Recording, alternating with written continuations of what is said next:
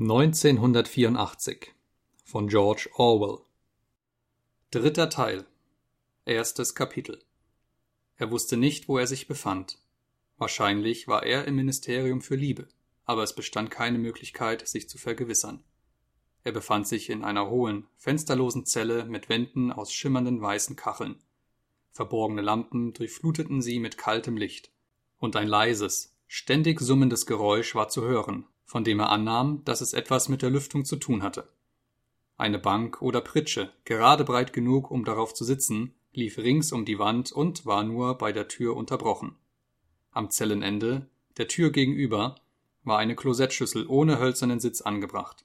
Ein Televisor war an jeder der vier Wände vorhanden. Ein dumpfer Schmerz in der Magengegend quälte ihn. Er hatte sich von dem Augenblick an bemerkbar gemacht, als man ihn in den geschlossenen Gefängniswagen gesteckt und weggefahren hatte aber er war auch hungrig. Er fühlte einen nagenden, krankhaften Hunger. Es mochte 24 Stunden her sein, seit er zuletzt etwas gegessen hatte. Oder auch 36. Er wusste noch immer nicht und würde es vermutlich nie wissen, ob es Morgen oder Abend gewesen war, als man ihn festnahm. Seit seiner Verhaftung hatte er nichts mehr zu essen bekommen. Er saß so unbeweglich da, wie er konnte, mit über dem Knie verschränkten Händen auf der schmalen Bank. Er hatte bereits gelernt, still dazusitzen. Machte man unerwartete Bewegungen, so wurde man durch den Televisor angeschrien. Aber sein Verlangen nach etwas Essbarem wurde immer heftiger. Vor allem gelüstete ihn nach einem Stück Brot. Er glaubte sich zu erinnern, dass in der Tasche seines Trainingsanzugs ein paar Brotkrumen waren. Er kam auf diesen Gedanken, weil ihn von Zeit zu Zeit etwas am Bein zu kitzeln schien, dass noch ein anständiges Stück Rinde darin steckte. Schließlich war sein Verlangen, sich davon zu überzeugen, stärker als seine Furcht. Er schob seine Hand in die Tasche. Smith! schrie eine Stimme aus dem Televisor. 6079 Smith W. In der Zelle Hände aus der Tasche. Er saß wieder still da, seine Hände über dem Knie verschränkt. Bevor man ihn hierher gebracht hatte, war er an einen anderen Ort gebracht worden, der ein gewöhnliches Gefängnis oder ein von den Polizeistreifen benützter vorübergehender Gewahrsam gewesen sein musste. Er wusste nicht, wie lange er dort gewesen war. Jedenfalls einige Stunden. Ohne Uhr und ohne Tageslicht war es schwer, die Zeit abzuschätzen. Es war ein lärmender, übelriechender Ort gewesen. Man hatte ihn in eine Zelle gesteckt, die der ähnelte, in der er sich jetzt befand, aber grauenhaft schmutzig und ständig mit zehn bis fünfzehn Menschen belegt war. Die Mehrzahl davon waren gemeine Verbrecher, aber es gab ein paar politische Gefangene unter ihnen. Er hatte still gegen die Wand gelehnt dagesessen, zwischen schmutzigen Leibern herumgestoßen, zu sehr mit seiner Angst und seinen Leibschmerzen beschäftigt, um großes Interesse an seiner Umgebung zu nehmen. Aber er gewahrte doch den erstaunlichen Unterschied im Verhalten gegenüber den Parteigefangenen und den anderen. Die Parteigefangenen waren immer stumm und voll Furcht, aber die gewöhnlichen Gefangenen schienen nichts und niemanden zu scheuen. Sie schrien dem Wachpersonal Beschimpfungen zu, wehrten sich wütend, wenn ihre Sachen beschlagnahmt wurden, schrieben unflätige Worte auf den Fußboden, aßen eingeschmuggelte Nahrungsmittel, die sie aus geheimnisvollen Verstecken ihrer Kleidung hervorzogen und schrien sogar den Televisor nieder, wenn er die Ordnung wiederherzustellen versuchte. Andererseits schienen manche von ihnen auf gutem Fuß mit den Wachen zu stehen, nannten sie bei Spitznamen und versuchten Zigaretten durch das Guckloch in der Tür zu schieben. Die Wachen wiederum behandelten die gewöhnlichen Gefangenen mit einer gewissen Nachsicht, auch wenn sie derb mit ihnen umspringen mussten. Es wurde viel von den Zwangsarbeitslagern geredet, und die meisten Gefangenen erwarteten, dorthin verschickt zu werden. Es war erträglich in diesen Lagern, reimte er sich zusammen, solange man gute Beziehungen hatte und den ganzen Rummel kannte.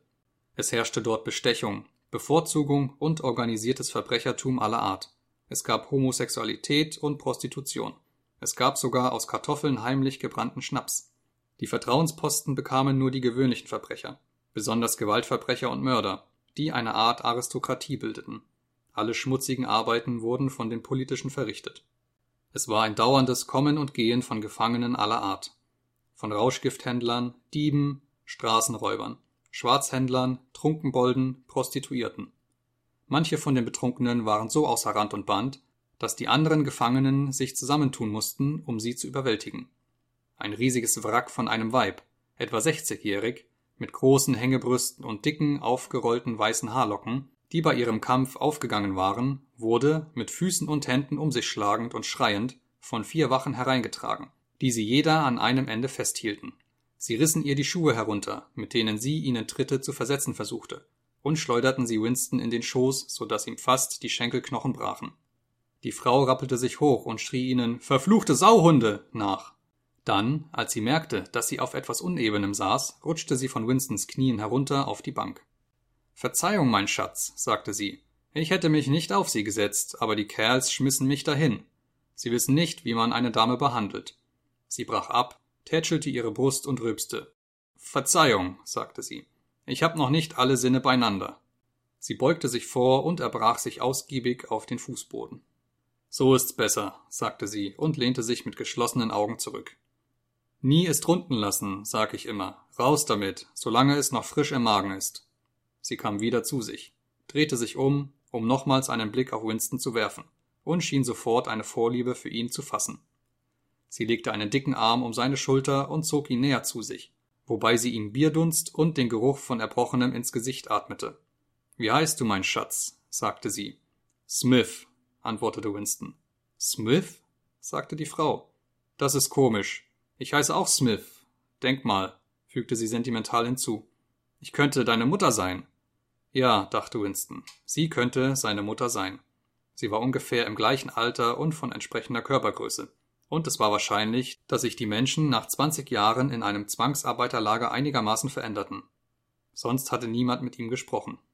In erstaunlichem Maße ignorierten die gewöhnlichen Verbrecher die Parteihäftlinge. Die politischen nannten sie sie mit einer Art uninteressierter Verachtung. Die Parteihäftlinge schienen Angst zu haben, mit jemand zu sprechen und vor allem miteinander zu sprechen. Nur einmal, als zwei Parteiangehörige, beides Frauen, auf der Bank eng aneinander gepresst wurden, hörte er zufällig in dem allgemeinen Stimmengewirr ein paar hastig geflüsterte Worte. Und zwar war es eine Anspielung auf etwas, das als Zimmer 101 bezeichnet wurde, was er nicht verstand. Es mochte zwei oder drei Stunden her sein, dass man ihn hierher gebracht hatte. Der dumpfe Schmerz in seinem Magen hörte nicht auf, aber manchmal wurde er besser und dann wieder schlimmer, und seine Gedanken waren je nachdem in die weitere Zukunft oder nur auf den Augenblick gerichtet. Wenn es schlimmer wurde, dachte er nur an den Schmerz und an sein Verlangen nach Essen. Ließ er nach, so befiel ihn eine Panik. Es gab Augenblicke, in denen er die Dinge, die mit ihm geschehen würden, mit solcher Deutlichkeit voraussah, dass sein Herz raste und sein Atem stockte. Er fühlte die Schläge von Gummiknüppeln auf seinen schützend erhobenen Armen und eisenbeschlagene Stiefel gegen seine Schienbeine. Er sah sich auf dem Fußboden herumkriechen und zwischen eingeschlagenen Zähnen hervor um Gnade flehen. An Julia dachte er kaum. Er konnte sein Denken nicht auf sie konzentrieren. Er liebte sie und würde sie nicht verraten, aber das war nur eine Tatsache, die ihm so vertraut war wie die Regeln der Arithmetik. Er empfand keine Liebe für sie, und er fragte sich sogar kaum, was wohl mit ihr geschah. Häufiger dachte er an O'Brien, und zwar mit einer flackernden Hoffnung. O'Brien musste wissen, dass er verhaftet worden war. Die Brüderschaft, hatte er gesagt, versuchte nie, ihre Mitglieder zu retten. Aber da war die Rasierklinge. Sie würden die Rasierklinge schicken, wenn sie konnten. Er würde ungefähr fünf Sekunden Zeit haben, ehe die Wachen in die Zelle hereinstürmen konnten. Die Klinge würde mit schneidender Kälte in ihn eindringen, und sogar die Finger, die sie hielten, würden bis auf die Knochen durchschnitten werden. Alles hing von seinem hinfälligen Körper ab, der zitternd vor dem kleinsten Schmerz zurückschreckte. Er war nicht sicher, ob er die Rasierklinge benutzen würde, sogar wenn sich ihm die Möglichkeit bot. Es war natürlicher, von einem Augenblick auf den anderen zu leben, weitere zehn Minuten Leben mit der Gewissheit hinzunehmen, dass ihn am Ende die Folterung erwartete. Manchmal versuchte er, die Porzellankacheln an den Wänden der Zelle zu zählen. Es musste ganz leicht sein, aber er verzählte sich immer wieder an der einen oder anderen Stelle. Noch öfter fragte er sich, wo er sich wohl befand und welche Tageszeit es war. In dem einen Augenblick hatte er das sichere Gefühl, draußen sei heller Tag. Im nächsten war er ebenso sicher, dass stockfinstere Dunkelheit herrschte. Hier, an diesem Ort, wusste er instinktiv, wurde nie die künstliche Beleuchtung ausgeschaltet. Es war der Ort, an dem es keine Dunkelheit gab. Er erkannte jetzt, warum O'Brien die Anspielung verstanden zu haben schien. Im Ministerium für Liebe gab es keine Fenster. Seine Zelle konnte im Innersten des Gebäudes gelegen sein oder hinter seiner Außenmauer, zehn Stockwerke unter dem Erdboden oder dreißig darüber. Er versetzte sich im Geist von Ort zu Ort und versuchte gefühlsmäßig zu entscheiden, ob er sich hoch droben in der Luft befand oder tief unter der Erde begraben war. Von draußen kam das Dröhnen marschierender Stiefel. Die Stahltüre öffnete sich mit einem Klirren. Ein junger Offizier, Eine schmucke, schwarz uniformierte Gestalt, die von Kopf bis Fuß von poliertem Leder zu glänzen schien und deren bleiches, streng geschnittenes Gesicht wie eine Wachsmaske war, trat forsch durch den Türeingang. Er gab den draußen stehenden Wachen ein Zeichen, den von ihnen geführten Gefangenen hereinzubringen. Der Dichter Ampleforth torkelte in die Zelle. Ampleforth machte ein paar unsichere Bewegungen von einer Seite zur anderen, so als schwebe ihm etwas von einer anderen Türe vor, durch die er hinaus müsse. Dann begann er in der Zelle hin und her zu gehen. Er hatte Winstons Anwesenheit noch nicht bemerkt. Seine verwirrten Augen starrten etwa einen Meter über Winstons Kopfhöhe auf die Wand. Er war ohne Schuhe. Große, schmutzige Zehen lugten aus den Löchern in seinen Socken hervor. Auch war er seit mehreren Tagen nicht mehr rasiert. Ein struppiger Bart bedeckte sein Gesicht und verlieh ihm das Aussehen eines Straßenräubers, das schlecht zu seinem aufgeschossenen zarten Körper und seinen nervösen Bewegungen passte. Winston richtete sich ein wenig aus seiner Lethargie hoch. Er musste mit Ampleforth sprechen und es auf sich nehmen, durch den Televisor angebrüllt zu werden. Es war sogar denkbar, dass Ampleforth der Bote mit der Rasierklinge war. Ampleforth, sagte er. Aus dem Televisor erfolgte kein Anbrüllen. Ampleforth blieb ein wenig verblüfft stehen. Seine Augen richteten sich langsam auf Winston. Ach, Smith, sagte er. Sie auch? Weswegen sind Sie hier? Um Ihnen die Wahrheit zu sagen. Er setzte sich linkisch Winston gegenüber auf die Bank. Es gibt nur ein Verbrechen, oder nicht? sagte er. Und haben Sie es begangen? Offenbar ja. Er legte eine Hand an seine Stirne und presste einen Augenblick seine Schläfen, so als versuche er, sich an etwas zu erinnern. Diese Dinge passieren eben, begann er unbestimmt. Es ist mir gelungen, mir einen Fall ins Gedächtnis zurückzurufen, einen möglichen Fall. Es war zweifellos eine Unklugheit. Wir stellten eine definitive Ausgabe der Gedichte Kiplings zusammen.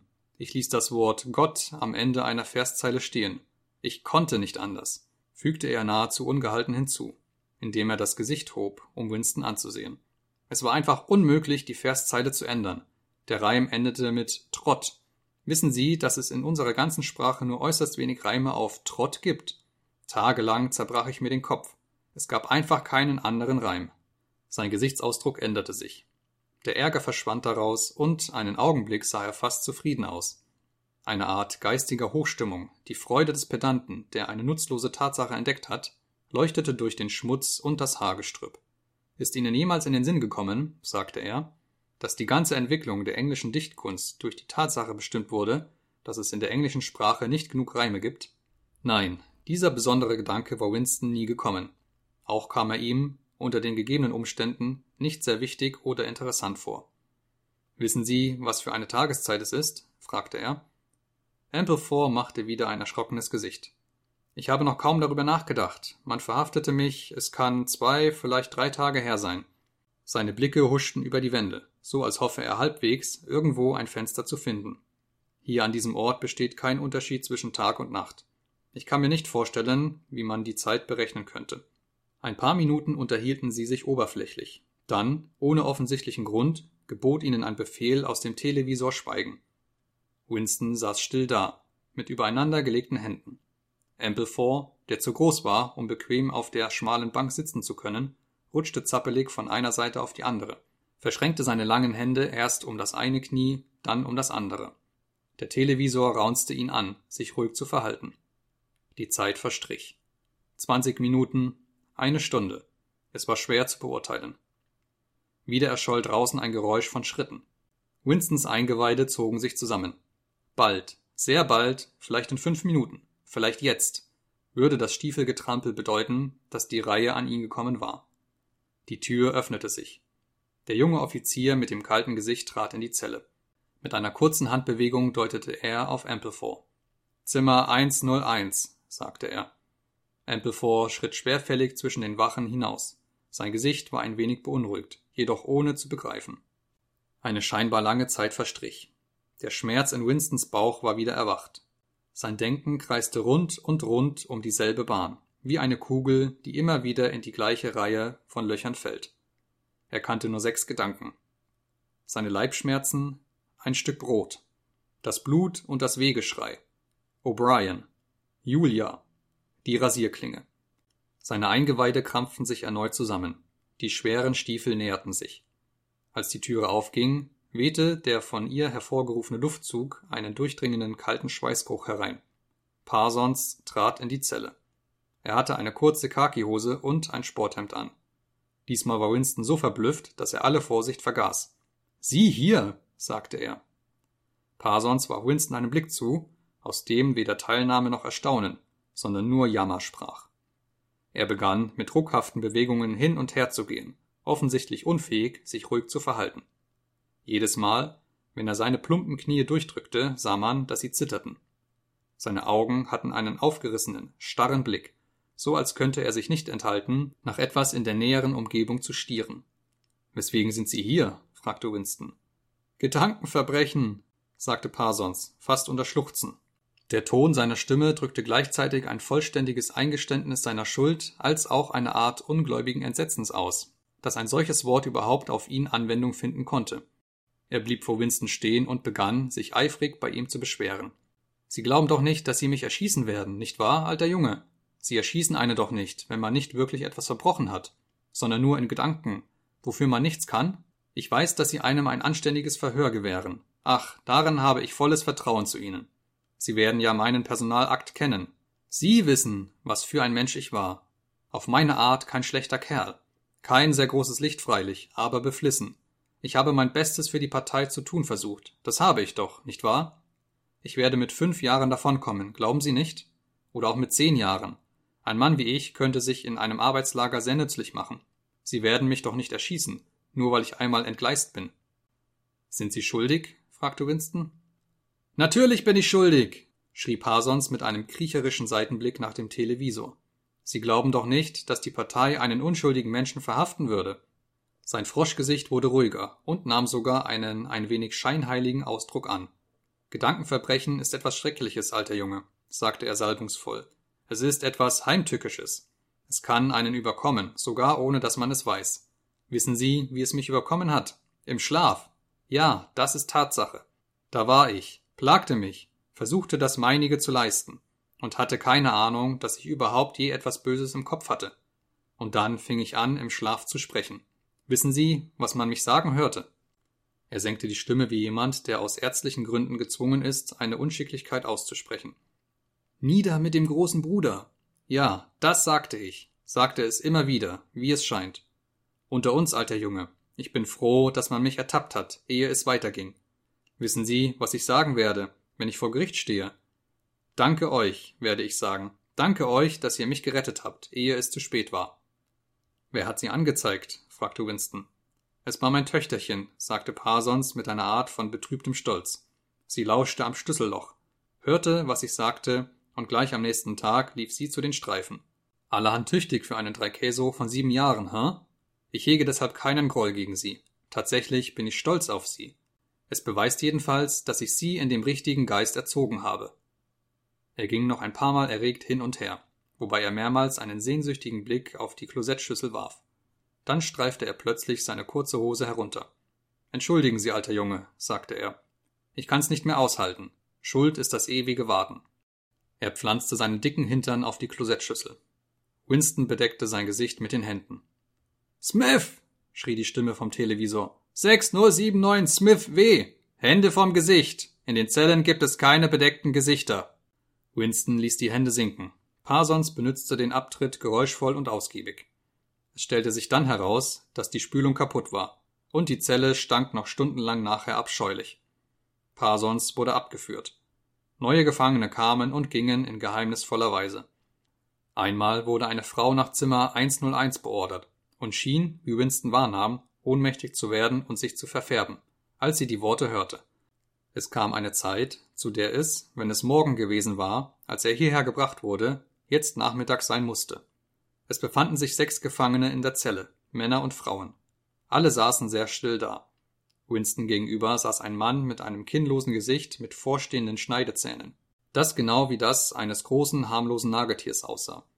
Seine dicken, fleckigen Backen bildeten nach unten solche Taschen, dass es einem schwer fiel, nicht zu glauben, er habe dort keine Speisevorräte versteckt. Seine hellgrauen Augen huschten ängstlich von einem Gesicht zum anderen und wandten sich rasch wieder ab, wenn er jemandes Blick begegnete. Die Türe öffnete sich, und ein anderer Gefangener wurde hereingebracht.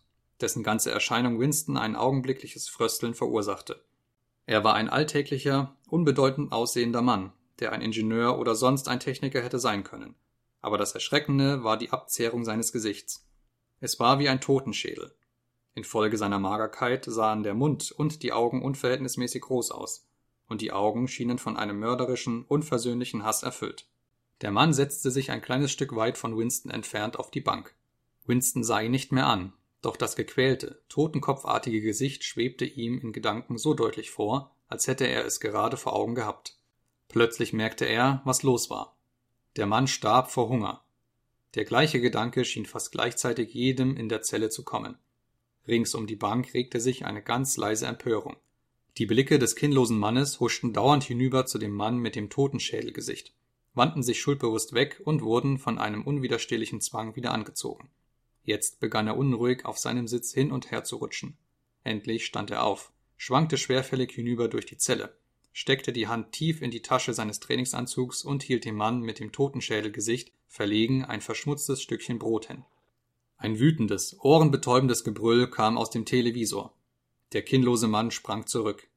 Der Mann mit dem Totenschädelgesicht hatte rasch die Hände auf den Rücken gelegt, so als wollte er der ganzen Welt vor Augen führen, dass er die Gabe zurückwies. Bumstead! brüllte die Stimme. 2713 Bumstead J. Lassen Sie das Stück Brot fallen. Der kinnlose Mann warf das Stückchen Brot auf den Boden. Bleiben Sie stehen, wo Sie sind, sagte die Stimme. Gesicht zur Tür. Rühren Sie sich nicht. Der kinnlose Mann gehorchte. Seine großen Hängebacken zitterten unbeherrscht. Die Türe sprang klirrend auf. Als der junge Offizier hereinkam und beiseite trat, tauchte hinter ihm ein kleiner, untersetzter Wachmann mit riesigen Armen und Schultern auf. Er nahm vor dem kinnlosen Mann Aufstellung und dann, auf ein Zeichen des Offiziers hin, landete er einen furchtbaren Faustschlag mit Unterstützung der ganzen Wucht seines Körpergewichts gerade auf den Mund des kinnlosen Mannes. Die Gewalt des Hiebes schien ihn fast vom Boden zu heben. Sein Körper wurde durch die Zelle geschleudert und von dem Klosettbecken aufgehalten. Einen Augenblick lag er wie betäubt da, während dunkles Blut aus seinem Mund und seiner Nase sickerte.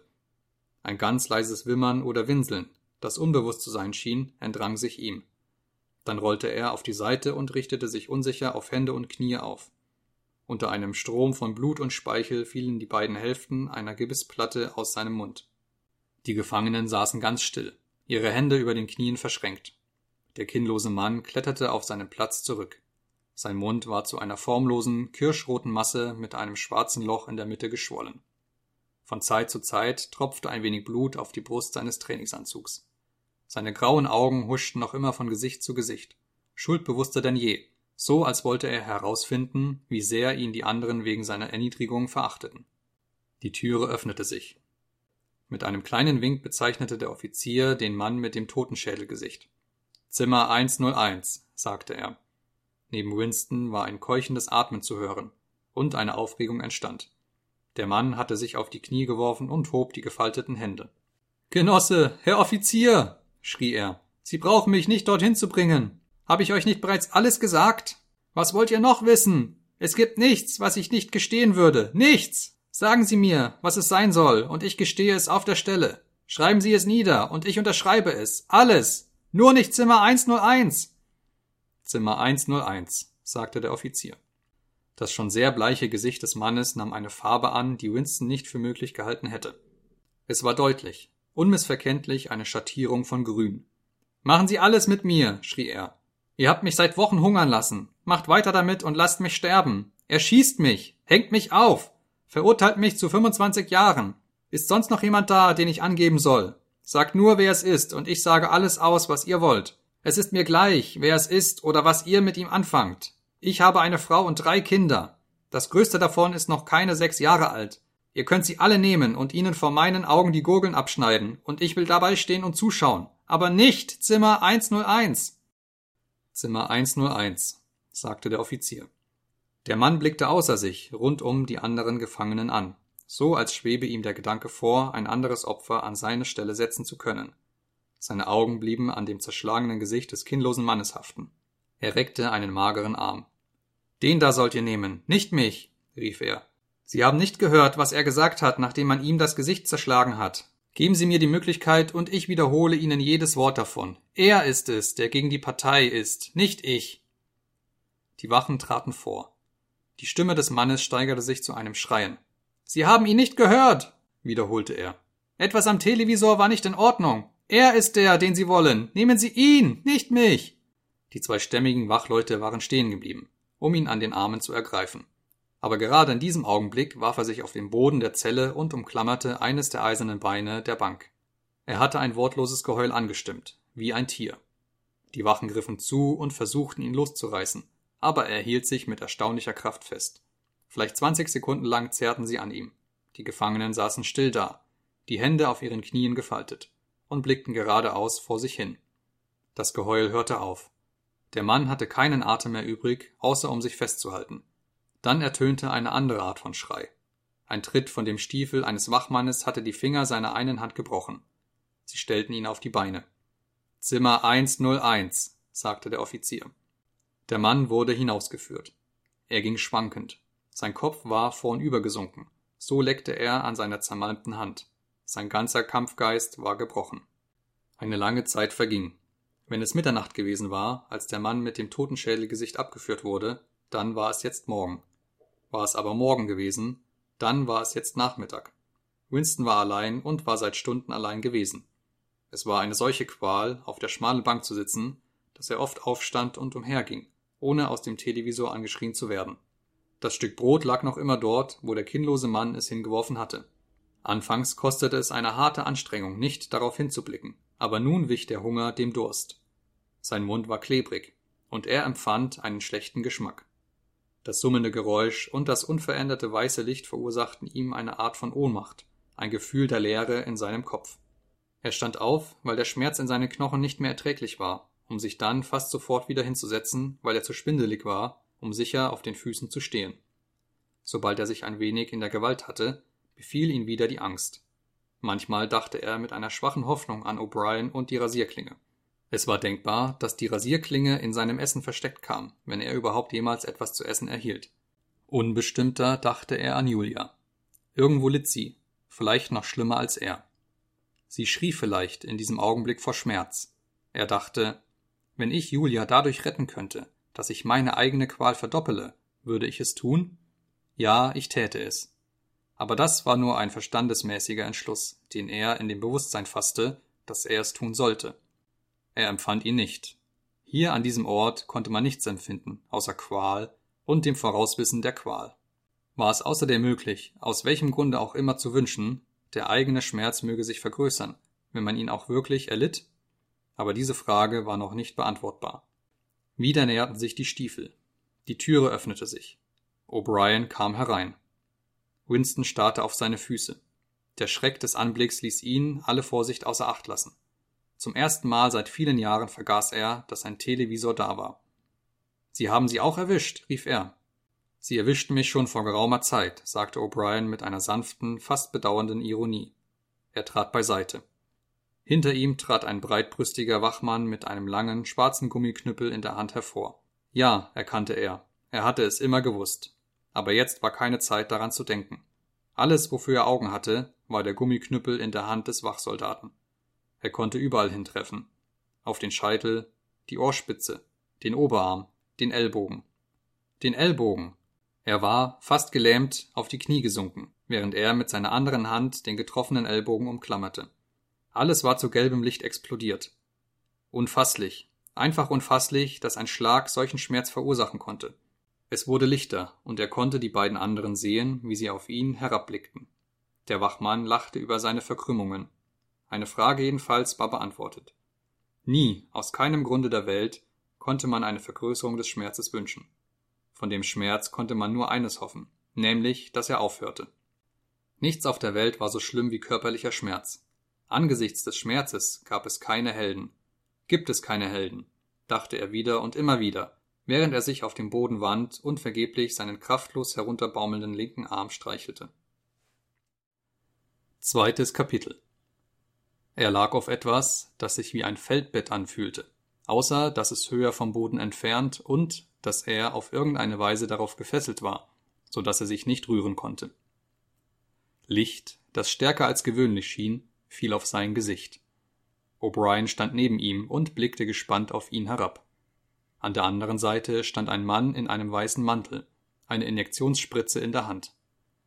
Sogar nachdem er die Augen geöffnet hatte, nahm er seine Umgebung nur allmählich in sich auf. Er hatte den Eindruck, in dieses Zimmer aus einer ganz anderen Welt, einer Art von tief unter ihr gelegenen Unterwasserwelt emporzutauchen. Wie lange er dort drunten gewesen war, wusste er nicht. Seit dem Augenblick seiner Festnahme hatte er weder Dunkelheit noch Tageslicht zu sehen bekommen. Außerdem waren seine Erinnerungen unzusammenhängend. Es hatte Zeitspannen gegeben, in denen das Bewusstsein, sogar die Art von Bewusstsein, die man im Schlaf hat, vollkommen ausgeschaltet gewesen war und sich nach einer Zwischenpause der Leere wieder eingeschaltet hatte. Aber ob diese Zwischenpausen Tage oder Wochen oder nur Sekunden währten, konnte er nicht sagen. Mit jenem ersten Schlag auf den Ellbogen hatte der Albtraum begonnen. Erst später sollte er erfahren, dass alles, was damals geschah, lediglich ein Vorspiel, ein Schabloneverhör war, dem fast alle Gefangenen unterworfen wurden. Es gab eine lange Reihe von Verbrechen, Spionage, Sabotage und dergleichen, deren sich jeder von Anfang an schuldig bekennen musste. Das Geständnis war eine Formalität, wenn auch die Folterung echt war. Wie oft er geschlagen worden war, wie lange die Prügeleien fortgesetzt wurden, konnte er sich nicht erinnern. Immer fielen fünf oder sechs Männer in schwarzen Uniformen gleichzeitig über ihn her. Manchmal bearbeiteten sie ihn mit den Fäusten, manchmal mit Gummiknüppeln, dann wieder mit Stahlruten oder mit den Stiefeln. Es gab Zeiten, wo er sich auf dem Boden herumwälzte, schamlos wie ein Tier, seinen Körper hierhin und dorthin duckte, in einem endlosen, hoffnungslosen Bemühen, den Fußtritten auszuweichen, und damit nur mehr und immer noch mehr Fußtritte in seine Rippen, seinen Bauch, auf seine Ellbogen, gegen seine Schienbeine, in seine Hoden, auf sein Steißbein herausforderte. Es gab Zeiten, in denen es weiter und immer weiter ging, bis ihm nicht das grausam, verrucht und unverzeihlich erschien, dass die Wachen nicht abließen, ihn zu schlagen, sondern dass er sich nicht dazu zwingen konnte, das Bewusstsein zu verlieren. Es gab Zeiten, in denen ihn der Mut so im Stich ließ, dass er sogar schon vor Beginn der Prügelei um Gnade zu schreien anfing, in denen allein schon der Anblick einer zum Schlag erhobenen Faust genügte, um ihn ein Geständnis wirklicher und erfundener Verbrechen hervorsprudeln zu lassen. Es gab andere Zeiten, wo er sich vornahm, nichts zu gestehen, so dass jedes Wort zwischen Schmerzgekeuch aus ihm herausgepresst werden musste. Und es gab Zeiten, wo er jämmerlich einen Kompromiss zu schließen versuchte, indem er zu sich selbst sagte, ich will gestehen, aber noch nicht gleich. Ich muss so lange standhalten, bis der Schmerz unerträglich wird. Noch drei Schläge, noch zwei Schläge, und dann sage ich ihnen, was sie wollen. Manchmal wurde er geschlagen, bis er kaum mehr stehen konnte, dann wie ein Sack Kartoffeln auf den Steinboden einer Zelle geworfen, ein paar Stunden in Ruhe gelassen, um sich wieder zu erholen, und dann herausgeführt und erneut geschlagen. Es gab auch längere Erholungspausen.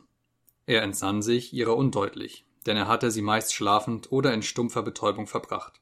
Er erinnerte sich an eine Zelle mit einer Pritsche, einem aus der Wand herausragenden Gestell und einer blechernen Waschschüssel, ferner an Mahlzeiten, bestehend aus warmer Suppe, Brot und manchmal Kaffee. Er erinnerte sich eines mürrischen Friseurs, der ihm das Kinn zu schaben und die Haare zu schneiden kam, und geschäftsmäßiger, unbarmherziger Männer in weißen Mänteln, die ihm den Puls fühlten, das Funktionieren seiner Reflexe prüften, ihm die Augenlider hochhoben, ihn mit sachlichen Fingern nach einem gebrochenen Knochen abtasteten und ihm Injektionsnadeln in den Arm stießen, damit er schlafen sollte. Die Prügeleien wurden weniger häufig angewandt, in der Hauptsache als Drohung, als ein Schreckmittel, dem er in jedem Augenblick wieder ausgeliefert werden konnte, wenn seine Antworten unbefriedigend ausfielen. Die ihn Verhörenden waren jetzt keine Rohlinge in schwarzer Uniform, sondern Parteiintellektuelle, kleine, rundliche Männer mit raschen Bewegungen und blitzenden Brillengläsern, die ihn, einander ablösend, in Zeitspannen von, wie er glaubte, denn sicher konnte er es nicht sagen, zehn oder zwölf Stunden unaufhörlich bearbeiteten. Die ihn jetzt Vernehmenden sorgten dafür, dass er ständig unter der Betäubung eines leisen Schmerzes stand. Aber in der Hauptsache verließen sie sich nicht auf den Schmerz. Sie schlugen ihn wohl ins Gesicht, verdrehten ihm die Ohren, rissen ihn an den Haaren, ließen ihn auf einem Bein stehen, erlaubten ihm nicht, Wasser zu lassen, hielten ihm blendendes Licht vor das Gesicht, bis ihm die Tränen aus den Augen liefen. Aber alles das diente nur dazu, ihn zu demütigen und ihm die Kraft zum Widerstand und zu vernünftigem Denken zu nehmen. Ihre wirkliche Waffe war das unerbittliche Verhör, das weiter und immer weiter ging, Stunde um Stunde, das ihn aus dem Konzept brachte, ihm Fallen stellte, alle seine Worte verdrehte, ihn bei jedem Schritt der Lüge und des Widerspruchs schuldig erklärte, bis er aus Beschämung sowie aus nervöser Erschöpfung zu weinen begann. Manchmal weinte er ein halbes Dutzend Mal im Verlauf einer einzigen Vernehmung. Die meiste Zeit schrien sie ihn mit Schimpfnamen an und drohten ihm bei jedem Zögern, ihn wieder den Wachen auszuliefern. Manchmal aber änderten sie plötzlich ihre Tonart, nannten ihn Genossen, ermahnten ihn im Namen des Engsots und dem großen Bruder und fragten ihn kummervoll, ob er denn sogar jetzt noch nicht genügend Treue der Partei gegenüber aufbringen könnte, um zu wünschen, das getane Unrecht wieder gut zu machen. Wenn seine Nerven nach stundenlangem Verhör in Fetzen waren, dann konnte ihn sogar diese Mahnung zu triefenden Tränen bringen. Am Schluss erledigten ihn die quälenden Stimmen gründlicher als die Stiefel und Fäuste der Wachen. Er wurde nur noch zu einem Mund, der etwas stammelte, und einer Hand, die unterschrieb, was man von ihm wollte. Er hatte nur noch einen Wunsch, nämlich herauszufinden, was sie wollten, dass er gestehen sollte, um es dann rasch zu gestehen, ehe die Quälerei von neuem anfing. Er bekannte sich schuldig der Ermordung führender Parteimitglieder, der Verbindung aufrührerischer Flugschriften, der Unterschlagung öffentlicher Mittel, des Verrats militärischer Geheimnisse und der Sabotage aller Art. Er bekannte, bereits im Jahre 1968 ein von der Regierung Ostasiens bezahlter Spion gewesen zu sein. Er bekannte sich als einen religiösen Gläubigen, einen Bewunderer des Kapitalismus und einen sexuell Pervertierten. Er bekannte, seine Frau ermordet zu haben, obwohl er wusste und seine Befrager wissen mussten, dass seine Frau noch am Leben war. Er bekannte, seit Jahren in persönlicher Verbindung mit Goldstein gestanden zu haben und das Mitglied einer Untergrundorganisation gewesen zu sein, der fast jeder Mensch, den er nur je gekannt hatte, angehört hatte. Es war leichter, alles zu gestehen und Gott und die Welt mit hinein zu verwickeln. Außerdem war in gewisser Weise alles wahr. Es war wahr, dass er ein Feind der Partei gewesen war. Und in den Augen der Partei bestand kein Unterschied zwischen Gedanken und Taten. Es gab auch noch andere Erinnerungen. Sie hoben sich in seinem Denken unzusammenhängend ab, wie rings von Dunkelheit umgebene Bilder. Er befand sich in einer Zelle, die entweder dunkel oder hell gewesen sein mochte, denn er konnte nichts als nur ein paar Augen unterscheiden. In seiner Nähe tickte langsam und regelmäßig ein Apparat. Die Augen wurden größer und leuchtender. Plötzlich schwebte er aus seinem Sitz empor, tauchte in die Augen und wurde aufgesogen. Er war unter blendendem Licht auf einen von Skalenscheiben umgebenen Stuhl festgeschnallt. Ein Mann in weißem Mantel las die Skalen ab. Draußen hörte man das Getrampel schwerer Stiefel. Die Türe öffnete sich klirrend. Der Offizier mit den Wachsmaskengesicht marschierte, von zwei Wachen gefolgt, herein. Zimmer 101, sagte der Offizier. Der Mann im weißen Mantel drehte sich nicht um. Er sah auch Winston nicht an. Er blickte nur auf die Skalen. Er wälzte sich einen riesigen Gang von einem Kilometer Breite hinunter, der von strahlendem, goldenem Licht erfüllt war, brüllend vor Lachen und mit Aufwand seiner ganzen Stimme Geständnisse hinausschreiend. Er gestand alles, sogar die Dinge, die er unter der Folter zu verschweigen fertiggebracht hatte. Er berichtete seine ganze Lebensgeschichte einer Zuhörerschaft, die sie bereits kannte. Mit ihm wälzten sich die Wachen, die anderen Verhörenden, die Männer in weißen Mänteln, O'Brien, Julia, Herr Charrington, alle zusammen vor Lachen brüllend den Gang hinunter. Etwas Schreckliches, das im Schoß der Zukunft gelegen hatte, war irgendwie übersprungen und nicht zur Wirklichkeit geworden. Alles war schön und gut, es gab keinen Schmerz mehr, die letzte Einzelheit seines Lebens war bloßgelegt, verstanden und vergeben. Er fuhr von der Pritsche hoch, in der halben Gewissheit, O'Briens Stimme gehört zu haben. Während seines ganzen Verhörs hatte er, obwohl er ihn nie gesehen hatte, das Gefühl gehabt, O'Brien stehe unsichtbar, unmittelbar neben ihm. O'Brien sei es, der alles leitete. Er sei es, der die Wachen auf Winston hetzte und der sie daran hinderte, ihn zu töten. Ihm war, als entschied O'Brien darüber, wann Winston vor Schmerz schreien, wann er eine Erholungspause haben, wann er etwas zu essen bekommen, wann er schlafen sollte und wann die Drogen in seinen Arm eingespritzt werden sollten. Er stellte die Fragen und bestimmte die Antworten. Er war der Peiniger, der Beschützer, der Inquisitor, der Freund. Und einmal, Winston konnte sich nicht entsinnen, ob es im narkotischen oder im Normalschlaf oder gar in einem Augenblick des Wachzustandes war, murmelte ihm eine Stimme ins Ohr. Keine Angst, Winston. Du bist in meiner Hut. Sieben Jahre habe ich dich beobachtet. Nun ist der Wendepunkt gekommen. Ich werde dich retten, dich zum Rechten führen. Er war nicht sicher, ob es O'Briens Stimme war, aber es war die gleiche Stimme, die in jenem anderen Traum vor sieben Jahren zu ihm gesagt hatte, wir werden uns an einem Ort treffen, wo keine Dunkelheit herrscht. Er erinnerte sich nicht, dass sein Verhör jemals ein Ende genommen hätte. Es kam eine Zeitspanne, wo alles schwarz war, und dann hatte die Zelle oder das Zimmer, in dem er sich nun befand, langsam um ihn herum Gestalt angenommen. Er lag fast flach auf dem Rücken und war außerstande, eine Bewegung zu machen. Sein Körper wurde an jedem in Frage kommenden Punkt niedergehalten. Sogar sein Hinterkopf war auf irgendeine Weise festgeklammert. O'Brien blickte ernst und fast traurig auf ihn hinunter. Sein Gesicht sah von unten gesehen derb und abgespannt aus, mit Säcken unter den Augen und müden Linien von der Nase zum Kinn.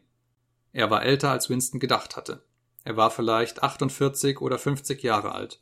Seine Hand lag auf einer Skala mit einem Hebel darauf, mit rings um die Scheibe angeordneten Zahlen. Ich sagte Ihnen, erklärte O'Brien, wenn wir uns wieder träfen, würde es hier sein. Ja, sagte Winston. Ohne jede Warnung, außer einer kleinen Bewegung von O'Briens Hand, durchflutete eine Schmerzenswelle seinen Leib. Es war ein erschreckender Schmerz, denn er konnte nicht sehen, was vor sich ging, und hatte das Gefühl, als würde ihm eine todbringende Verletzung zugefügt. Er wusste nicht, ob sich der Vorgang wirklich abspielte oder die Wirkung elektrisch hervorgebracht wurde. Aber sein Leib wurde aus der Form gedehnt, die Gelenke langsam auseinandergezerrt. Obwohl der Schmerz den Schweiß auf seiner Stirn hatte ausbrechen lassen, war doch das Schlimmste vor allem die Angst, sein Rückgrat sei im Begriff auseinanderzureißen. Er biss die Zähne zusammen und atmete angestrengt durch die Nase in dem Bemühen, sich so lange wie möglich still zu verhalten. Sie haben Angst, sagte O'Brien, der sein Gesicht beobachtete, dass im nächsten Augenblick etwas birst. Sie fürchten besonders, dass es ihr Rückgrat sein könnte. Ihnen schwebt lebhaft das Bild vor, dass die Rückenwirbel auseinanderschnappen und das Rückenmark zwischen ihnen heraustropft. Das sind Ihre Gedanken, stimmt's, Winston? Winston antwortete nicht. O'Brien drehte den Hebel auf der Scheibe zurück. Die Schmerzenswelle ebbte fast ebenso schnell ab, wie sie gekommen war. Das war Stärke 40, bemerkte O'Brien. Sie können sehen, dass die Zahlen auf dieser Skala bis 100 reichen. Wollen Sie bitte während unserer ganzen Unterhaltung daran denken, dass es in unserer Macht steht, Ihnen in jedem Augenblick und in jedem von mir gewünschten Grad Schmerzen zuzufügen. Wenn Sie mir Lügen auftischen oder irgendwelche Ausflüchte zu machen versuchen oder auch nur sich dümmer stellen, als Sie sind, werden Sie sofort vor Schmerz aufschreien. Haben Sie verstanden? Ja, sagte Winston. O'Briens Art und Weise wurde weniger streng. Er rückte nachdenklich seine Brille zurecht und machte ein paar Schritte hin und her. Als er sprach, war seine Stimme sanft und geduldig. Er sah aus wie ein Arzt, ein Lehrer, ja sogar wie ein Priester, mehr darauf bedacht zu erklären und zu überreden, als zu bestrafen. Ich gebe mir Mühe mit Ihnen, Winston, sagte er, denn bei Ihnen lohnt sich die Mühe. Sie wissen sehr wohl, was mit Ihnen los ist. Sie wussten es seit Jahren, wenn Sie es auch nicht wissen wollten. Sie sind geistesgestört. Sie leiden an einem Gedächtnisdefekt. Sie sind außerstande, sich wirklicher Geschehnisse zu erinnern und reden sich ein, sich an andere Geschehnisse zu erinnern, die nie stattfanden. Zum Glück ist das heilbar. Sie haben sich nie davon geheilt, weil sie es nicht wollten. Es bedurfte einer kleinen Willensanstrengung, die zu machen sie nicht willens waren. Sogar jetzt halten sie, wie ich sehr wohl weiß, an ihrer moralischen Krankheit fest in dem Wahn, sie sei eine Tugend. Nun wollen wir mal ein Beispiel hernehmen. Mit welcher Macht ist Ozeanien augenblicklich im Kriegszustand? Als ich verhaftet wurde, befand sich Ozeanien im Kriegszustand mit Ostasien. Mit Ostasien, richtig. Und Ozeanien hat sich immer im Kriegszustand mit Ostasien befunden, nicht wahr? Winston schöpfte Atem. Er machte den Mund auf, um zu sprechen, und sprach dann doch nicht. Er konnte seinen Blick nicht von der Skala wegwenden. Die Wahrheit bitte, Winston, Ihre Wahrheit. Sagen Sie mir, was Sie sich zu erinnern glauben. Ich erinnere mich, dass wir uns eine Woche vor meiner Verhaftung überhaupt noch nicht im Krieg mit Ostasien befanden. Wir hatten ein Bündnis mit Ostasien. Der Krieg war gegen Eurasien gerichtet. Dieser hatte vier Jahre gedauert. Vorher O'Brien gebot ihm mit einer Handbewegung Einhalt. Ein anderes Beispiel, sagte er. Vor einigen Jahren hatten sie unter einer tatsächlich sehr ernsten Selbsttäuschung zu leiden. Sie glaubten, drei Männer, drei ehemalige Parteimitglieder namens Jones, Aronson und Rutherford, Männer, die wegen Hochverrat und Sabotage hingerichtet wurden, nachdem sie das denkbar umfassendste Geständnis abgelegt hatten, seien der Verbrechen, deren sie angeklagt wurden, nicht schuldig. Sie glaubten, einen unumstößlichen dokumentarischen Beweis gesehen zu haben, wonach ihre Geständnisse falsch waren. Es spielte da eine gewisse Fotografie eine Rolle, bezüglich der sie eine Halluzination gehabt hatten. Sie glaubten, sie tatsächlich in Händen gehalten zu haben. Es war eine Fotografie ungefähr wie diese da. Ein länglicher Zeitungsausschnitt war zwischen O'Briens Fingern zum Vorschein gekommen. Vielleicht fünf Sekunden lang befand er sich in Winstons Gesichtswinkel. Es war eine Fotografie, und es bestand keine Frage, was die darstellte. Es war die Fotografie. Es war ein anderer Abzug der Aufnahme von Jones, Aronson und Rutherford bei der Parteifunktion in New York, auf die er vor elf Jahren zufällig gestoßen war und die er sogleich vernichtet hatte. Nur einen Augenblick hatte er einen Blick darauf werfen können. Dann war sie wieder fort. Aber er hatte sie gesehen, hatte sie fraglos gesehen. Er machte eine verzweifelte, qualvolle Anstrengung, seine obere Körperhälfte zu befreien. Es war unmöglich, sich auch nur um einen Zentimeter in irgendeiner Richtung zu bewegen. In diesem Augenblick hatte er sogar die Skala vergessen. Er wollte nur noch einmal die Fotografie in Händen halten oder sie wenigstens sehen. Sie ist vorhanden, rief er. Nein, sagte O'Brien. Er ging durchs Zimmer. In der Wand drüben befand sich ein Gedächtnisloch. O'Brien hob das Schlitzgitter. Ungesehen wirbelte das leichte Stückchen Papier in dem Warmluftzug davon. Es verschwand in einem Aufflammen. O'Brien wendete sich von der Wand ab. Asche, sagte er. Nicht einmal identifizierbare Asche. Staub. Es ist nicht vorhanden. War nie vorhanden. Aber es war vorhanden. Ist vorhanden. Es ist in meiner Erinnerung vorhanden. Ich erinnere mich genau. Sie erinnern sich daran. Ich erinnere mich nicht daran, sagte O'Brien. Winstons Mut sank. Das war Zwiedenken. Es überkam ihn ein Gefühl vollständiger Hilflosigkeit. Wenn er hätte sicher sein können, dass O'Brien log, dann hätte das nichts ausgemacht. Aber es war durchaus möglich, dass O'Brien das Bild wirklich vergessen hatte. Und wenn dem so war, dann hätte er bereits vergessen, dass er geleugnet hatte, sich an sie zu erinnern und auch den Vorgang des Vergessens vergessen. Wie konnte man sicher sein, dass es nur Betrug war? Vielleicht konnte diese verrückte Korrektur nach unseren Wünschen wirklich im Verstand vor sich gehen. Das war der Gedanke, der ihn niederschmetterte. O'Brien blickte prüfend auf ihn hinunter.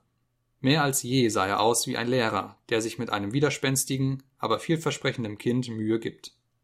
Es gibt einen Parteiwahlspruch bezüglich der Kontrolle der Vergangenheit, sagte er. Wer die Vergangenheit kontrolliert, der kontrolliert die Zukunft.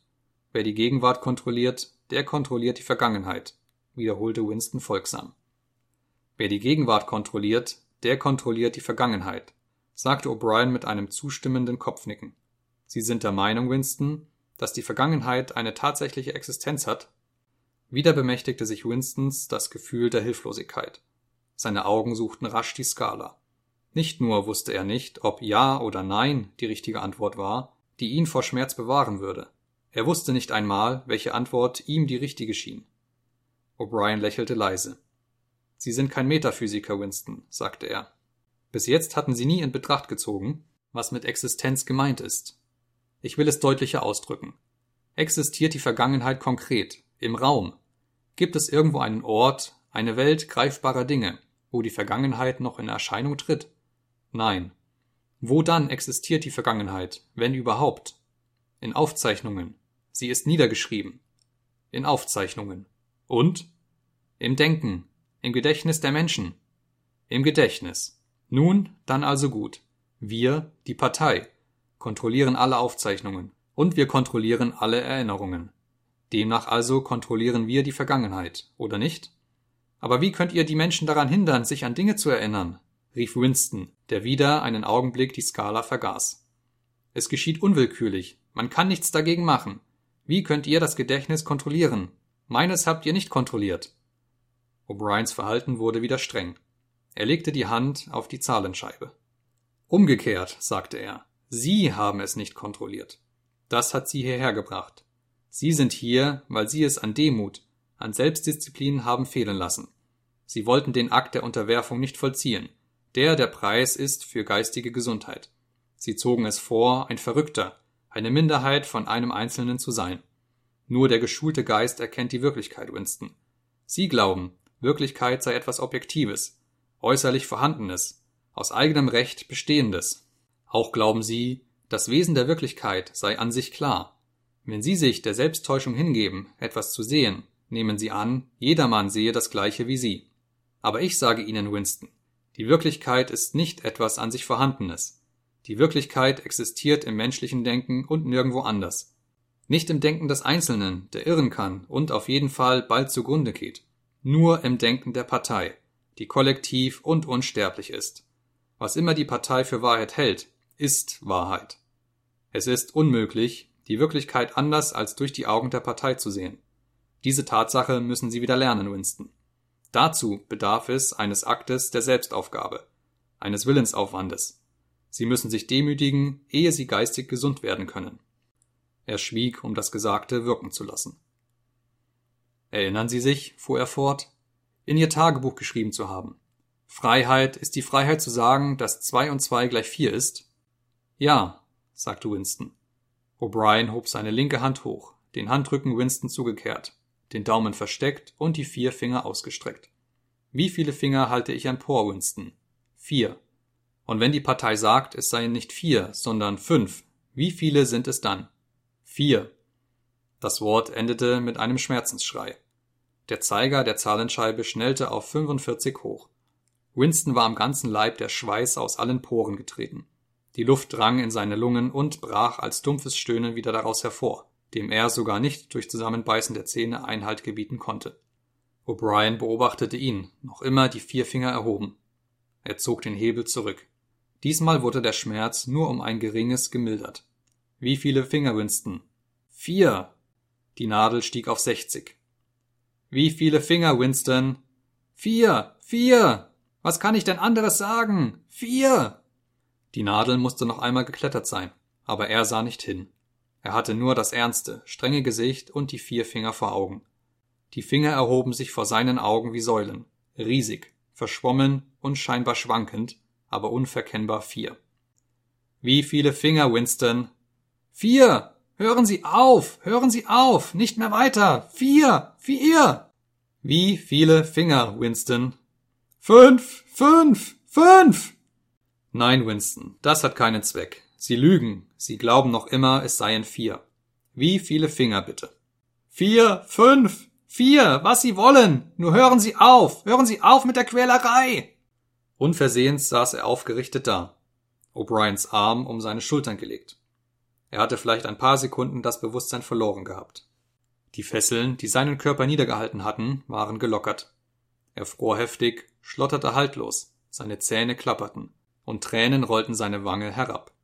Einen Augenblick klammerte er sich an O'Brien wie ein kleines Kind, seltsam getröstet durch den um seine Schultern gelegten schweren Arm. Er hatte das Gefühl, O'Brien sei sein Beschützer. Der Schmerz sei etwas von außen, von einer anderen Quelle kommendes, und O'Brien werde ihn davor beschirmen. Sie sind langsam im Lernen, Winston, sagte O'Brien sanft. Was kann ich dagegen machen? stieß er unter Schluchzen hervor. Was kann ich dagegen machen, dass ich sehe, was ich vor Augen habe? Zwei und zwei macht vier. Manchmal Winston. Manchmal macht es fünf. Manchmal drei. Manchmal alles zusammen. Sie müssen sich mehr Mühe geben. Es ist nicht leicht, vernünftig zu werden. Er legte Winston auf das Streckbett nieder.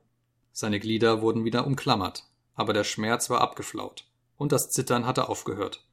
Er fühlte sich nur noch kalt und schwach. O'Brien gab mit dem Kopf dem Mann im weißen Mantel ein Zeichen, der während des ganzen Verhörs unbeweglich dagestanden hatte. Der Mann im weißen Mantel beugte sich hinunter und blickte aufmerksam in Winstons Augen, befühlte seinen Puls, legte ein Ohr an seine Brust, klopfte ihn da und dort ab. Dann nickte er O'Brien zu. Noch einmal, sagte O'Brien. Der Schmerz durchflutete Winstons Körper. Der Zeiger musste auf 70, 75 stehen. Diesmal hatte Winston die Augen geschlossen. Er wusste, dass die Finger noch immer erhoben und dass es noch immer vier waren. Es kam nur darauf an, irgendwie am Leben zu bleiben, bis der krampfartige Schmerz vorüber war. Er war sich nicht mehr bewusst, ob er schrie oder nicht. Der Schmerz ließ wieder nach. Er öffnete die Augen. O'Brien hatte die Hebel zurückgedreht. Wie viele Finger, Winston? Vier. Ich glaube, es sind vier. Ich würde fünf sehen, wenn ich könnte. Ich versuche, fünf zu sehen. Was wollen Sie? Mir einreden, Sie sehen fünf oder Sie wirklich sehen. Sie wirklich sehen. Noch einmal, sagte O'Brien. Der Zeiger war vielleicht bei 80, 90. Winston konnte sich nur in Abständen entsinnen, warum der Schmerz da war. Hinter seinen verdrehten Augenlidern schien ein Wald von Fingern sich in einer Art Tanz zu bewegen, sich zu verflechten und wieder aufzulösen, einer hinter dem anderen zu verschwinden und wieder zu erscheinen. Er versuchte, sie zu zählen, ohne sich erinnern zu können, warum er das tat. Er wusste, dass es unmöglich war, sie zu zählen, und dass das irgendwie mit einer geheimnisvollen Gleichheit zwischen fünf und vier zusammenhing. Der Schmerz ließ wieder nach. Als er die Augen öffnete, sah er noch immer das Gleiche. Zahllose Finger glitten immer noch wie sich bewegende Bäume wechselweise nach beiden Seiten vorüber. Er schloss wieder die Augen. Wie viele Finger halte ich hoch, Winston? Ich weiß es nicht, weiß es nicht. Sie töten mich, wenn Sie noch einmal einschalten. Vier, fünf, sechs. Ganz ehrlich gesagt, ich weiß es nicht. Schon besser, sagte O'Brien. Eine Nadel drang in Winstons Arm. Fast im gleichen Augenblick durchflutete eine wonnige, wohltuende Wärme seinen ganzen Körper. Der Schmerz war bereits halbwegs vergessen. Er öffnete die Augen und blickte dankbar zu O'Brien empor. Beim Anblick dieses ernsten, tief gefurchten Gesichts, das so hässlich und so klug war, schien sich ihm das Herz umzudrehen. Hätte er sich bewegen können, er hätte eine Hand ausgestreckt und sie auf O'Briens Arm gelegt. Noch nie hatte er ihn so tief geliebt wie in diesem Augenblick, und nicht nur deshalb, weil er den Schmerz abgestellt hatte. Das alte Gefühl, dass es im Grunde nichts ausmachte, ob O'Brien ein Freund war oder ein Feind, hatte sich wieder eingestellt. O'Brien war ein Mensch, mit dem man reden konnte. Vielleicht will man nicht so sehr geliebt als verstanden sein. O'Brien hatte ihn fast bis zum Wahnsinn gefoltert und nach einer kleinen Weile würde er ihn mit Bestimmtheit den Tod überliefern. Das bedeutete nichts. In gewissem Sinne ging alles das tiefer als Freundschaft.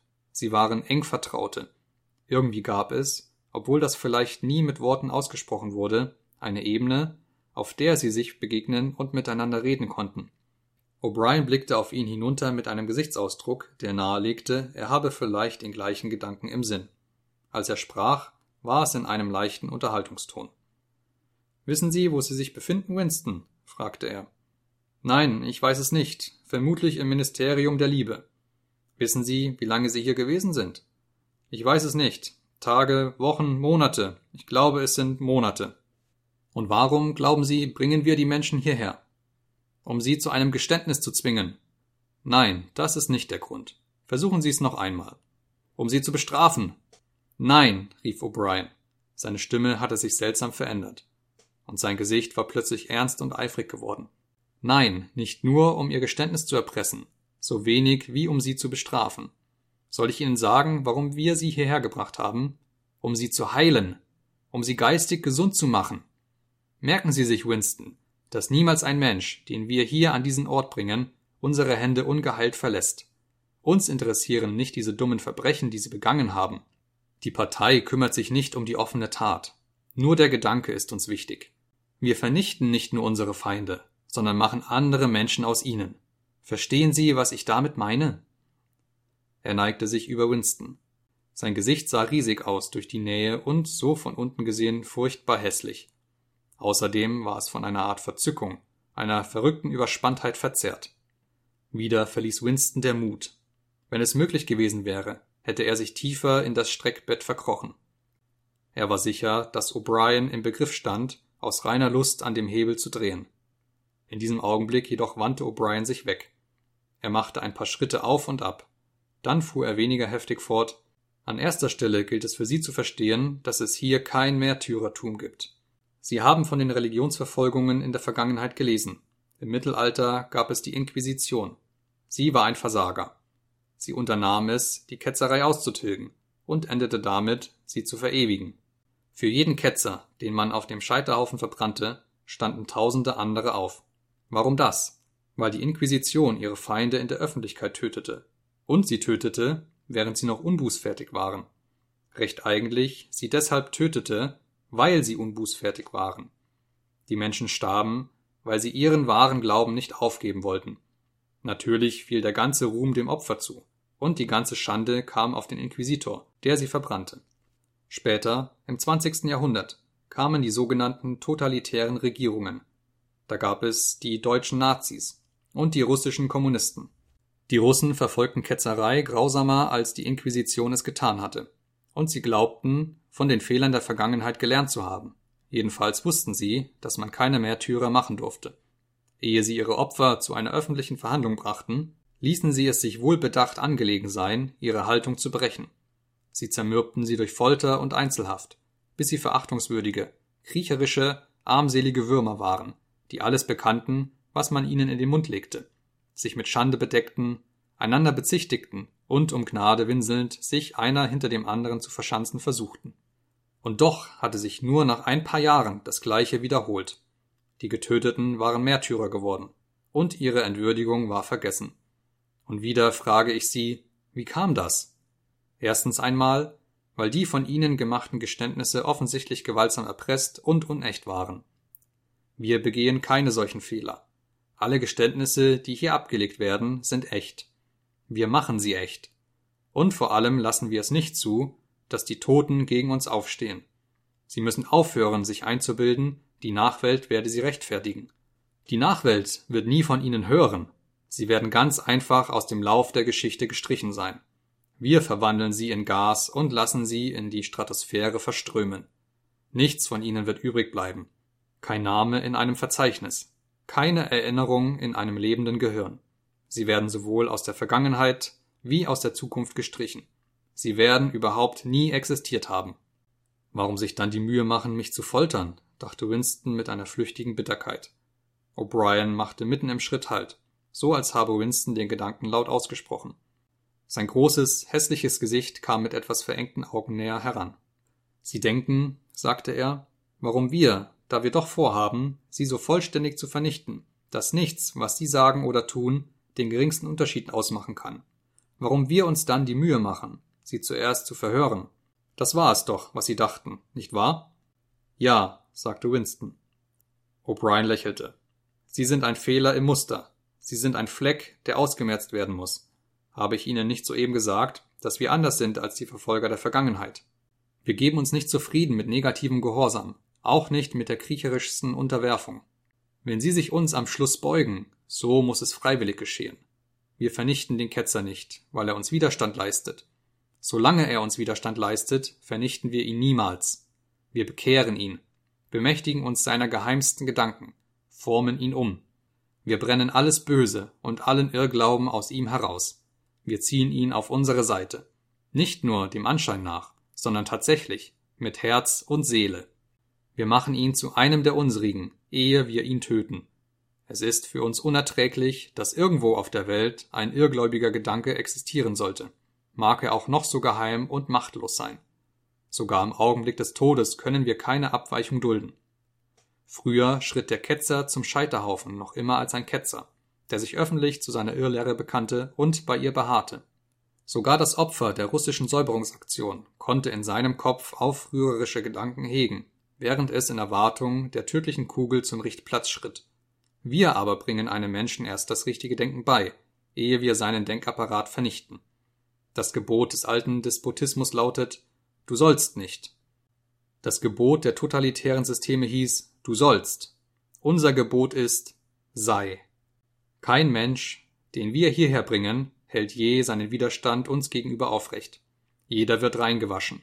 Sogar diese drei elenden Verräter, an deren Unschuld sie einmal glaubten, Jones, Aronson und Rutherford, haben wir am Schluss eines Besseren belehrt. Ich nahm selbst an ihrem Verhör teil. Ich sah sie langsam mürbe werden, winseln, kriechen, weinen. Und zwar zuletzt nicht aus Schmerz oder Furcht, sondern lediglich aus Reue. Als wir fertig waren mit ihnen, waren sie nur noch leere Hüllen von Menschen. In ihnen war nichts anderes mehr übrig geblieben als Reue über das, was sie getan hatten, und Liebe zum großen Bruder. Es war rührend anzusehen, wie sehr sie ihn liebten. Sie baten, rasch erschossen zu werden, um sterben zu können, solange ihr Denken noch sauber war.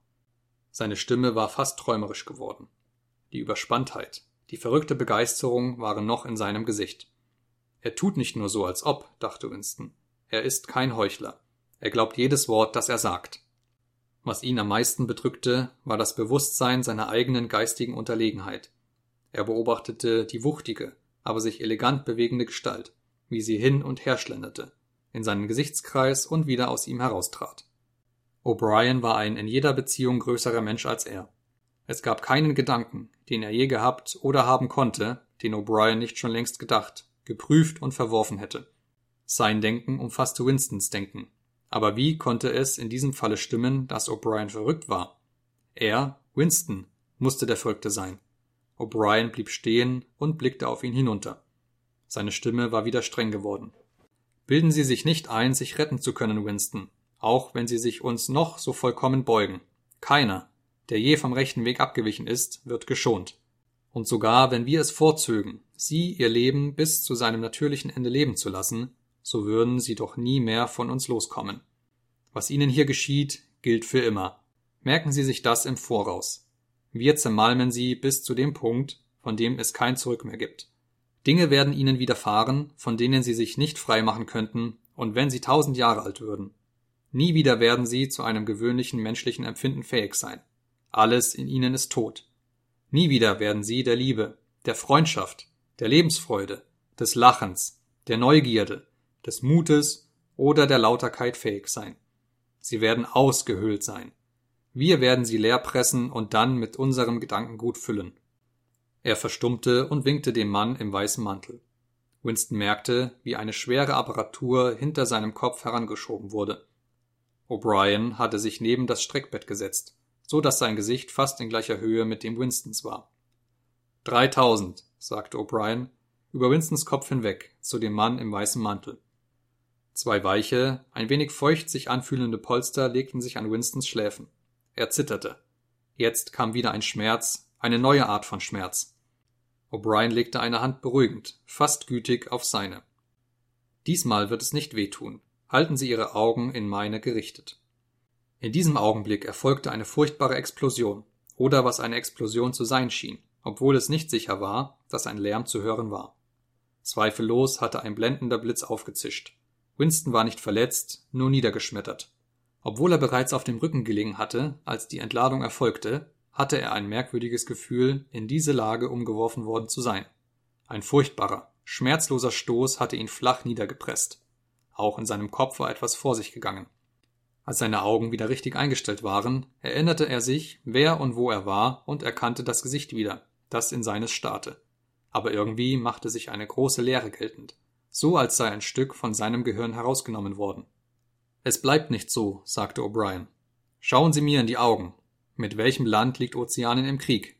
Winston überlegte. Er wusste, was mit Ozeanien gemeint war und dass er ein Bürger Ozeaniens war.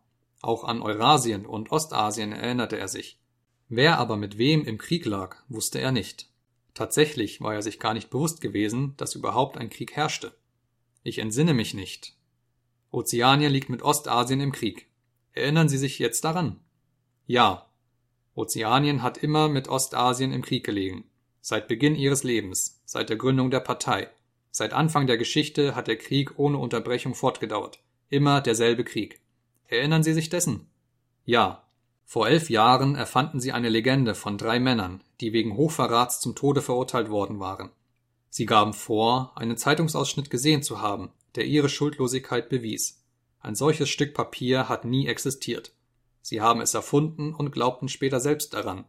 Sie erinnern sich jetzt an den Augenblick, an dem Sie es zum ersten Mal erfanden. Erinnern Sie sich daran?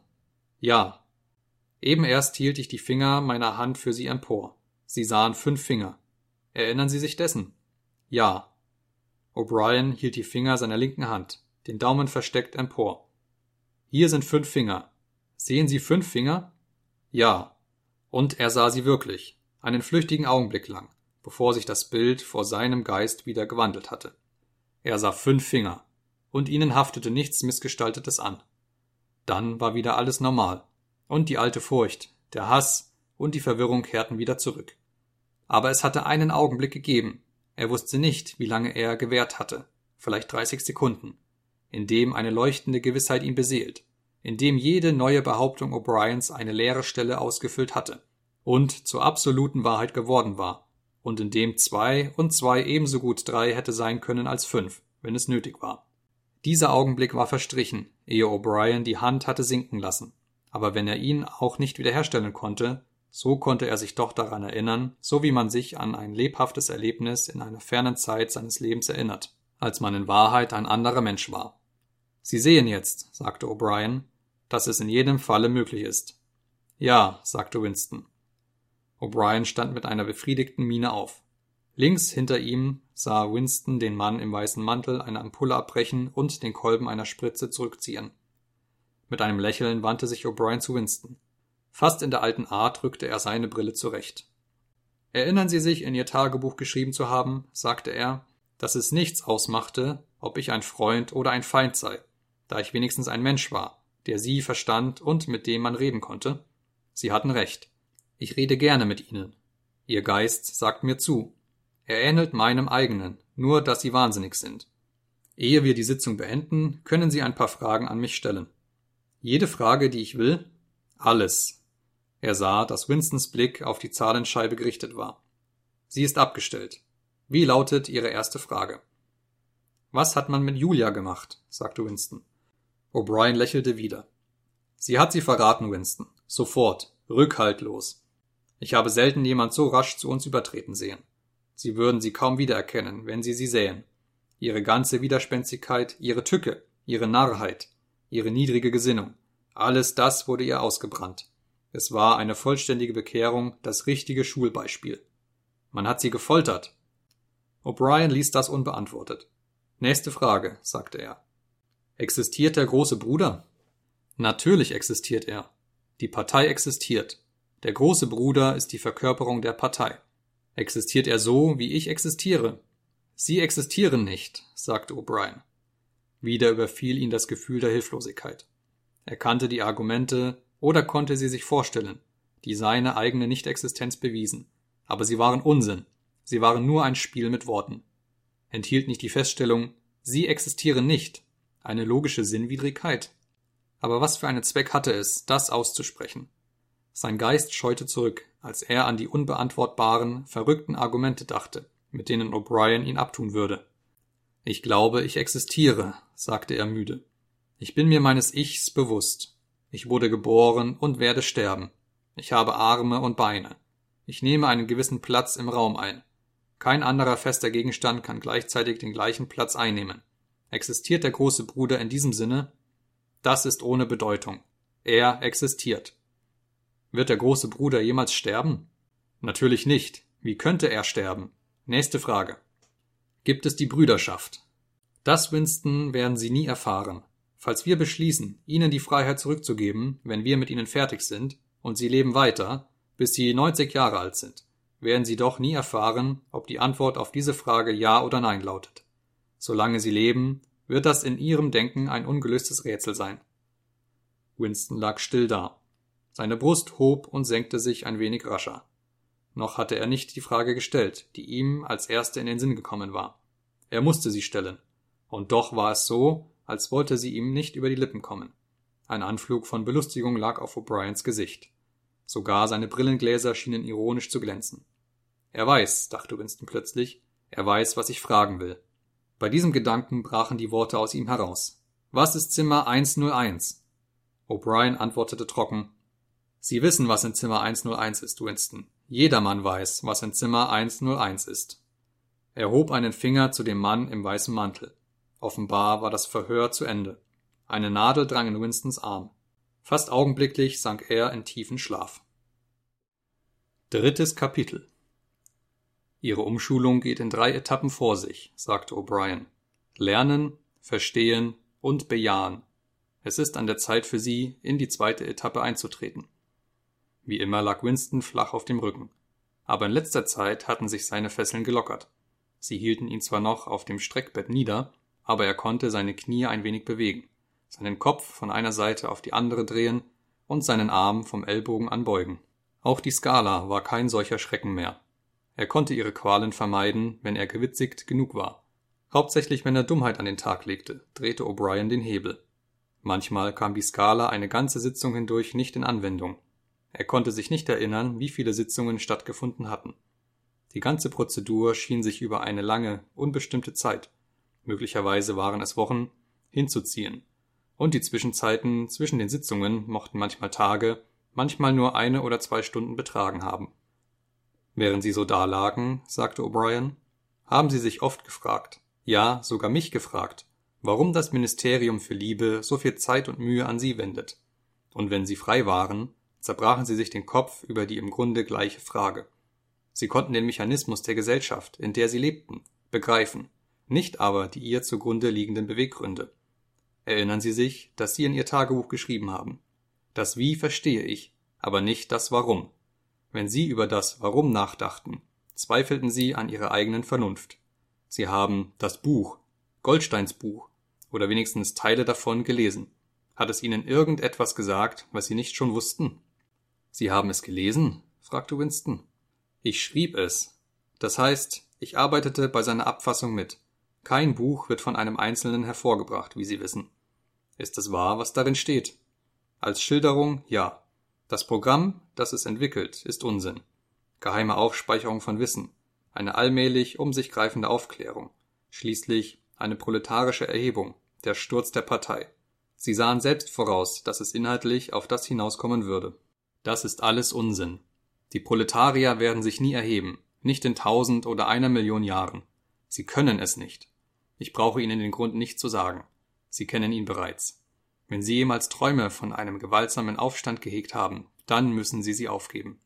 Es gibt keine Möglichkeit, mit Hilfe derer die Partei gestürzt werden könnte. Die Herrschaft der Partei gilt für immer. Nehmen Sie das zum Ausgangspunkt Ihrer Überlegungen. Er trat näher an das Streckbett heran. Für immer, wiederholte er. Und nun lassen Sie uns zu der Frage von wie und warum zurückkommen. Sie verstehen recht gut, wie die Partei sich an der Macht hält. Nun aber sagen Sie mir, warum halten wir an der Macht fest? Was ist unser Beweggrund? Warum sollten wir Macht wünschen? Los, reden Sie, fügte er hinzu, als Winston stumm blieb. Trotzdem sagte Winston ein paar weitere Augenblicke lang nichts. Ein Gefühl des Überdrusses hatte ihn überkommen.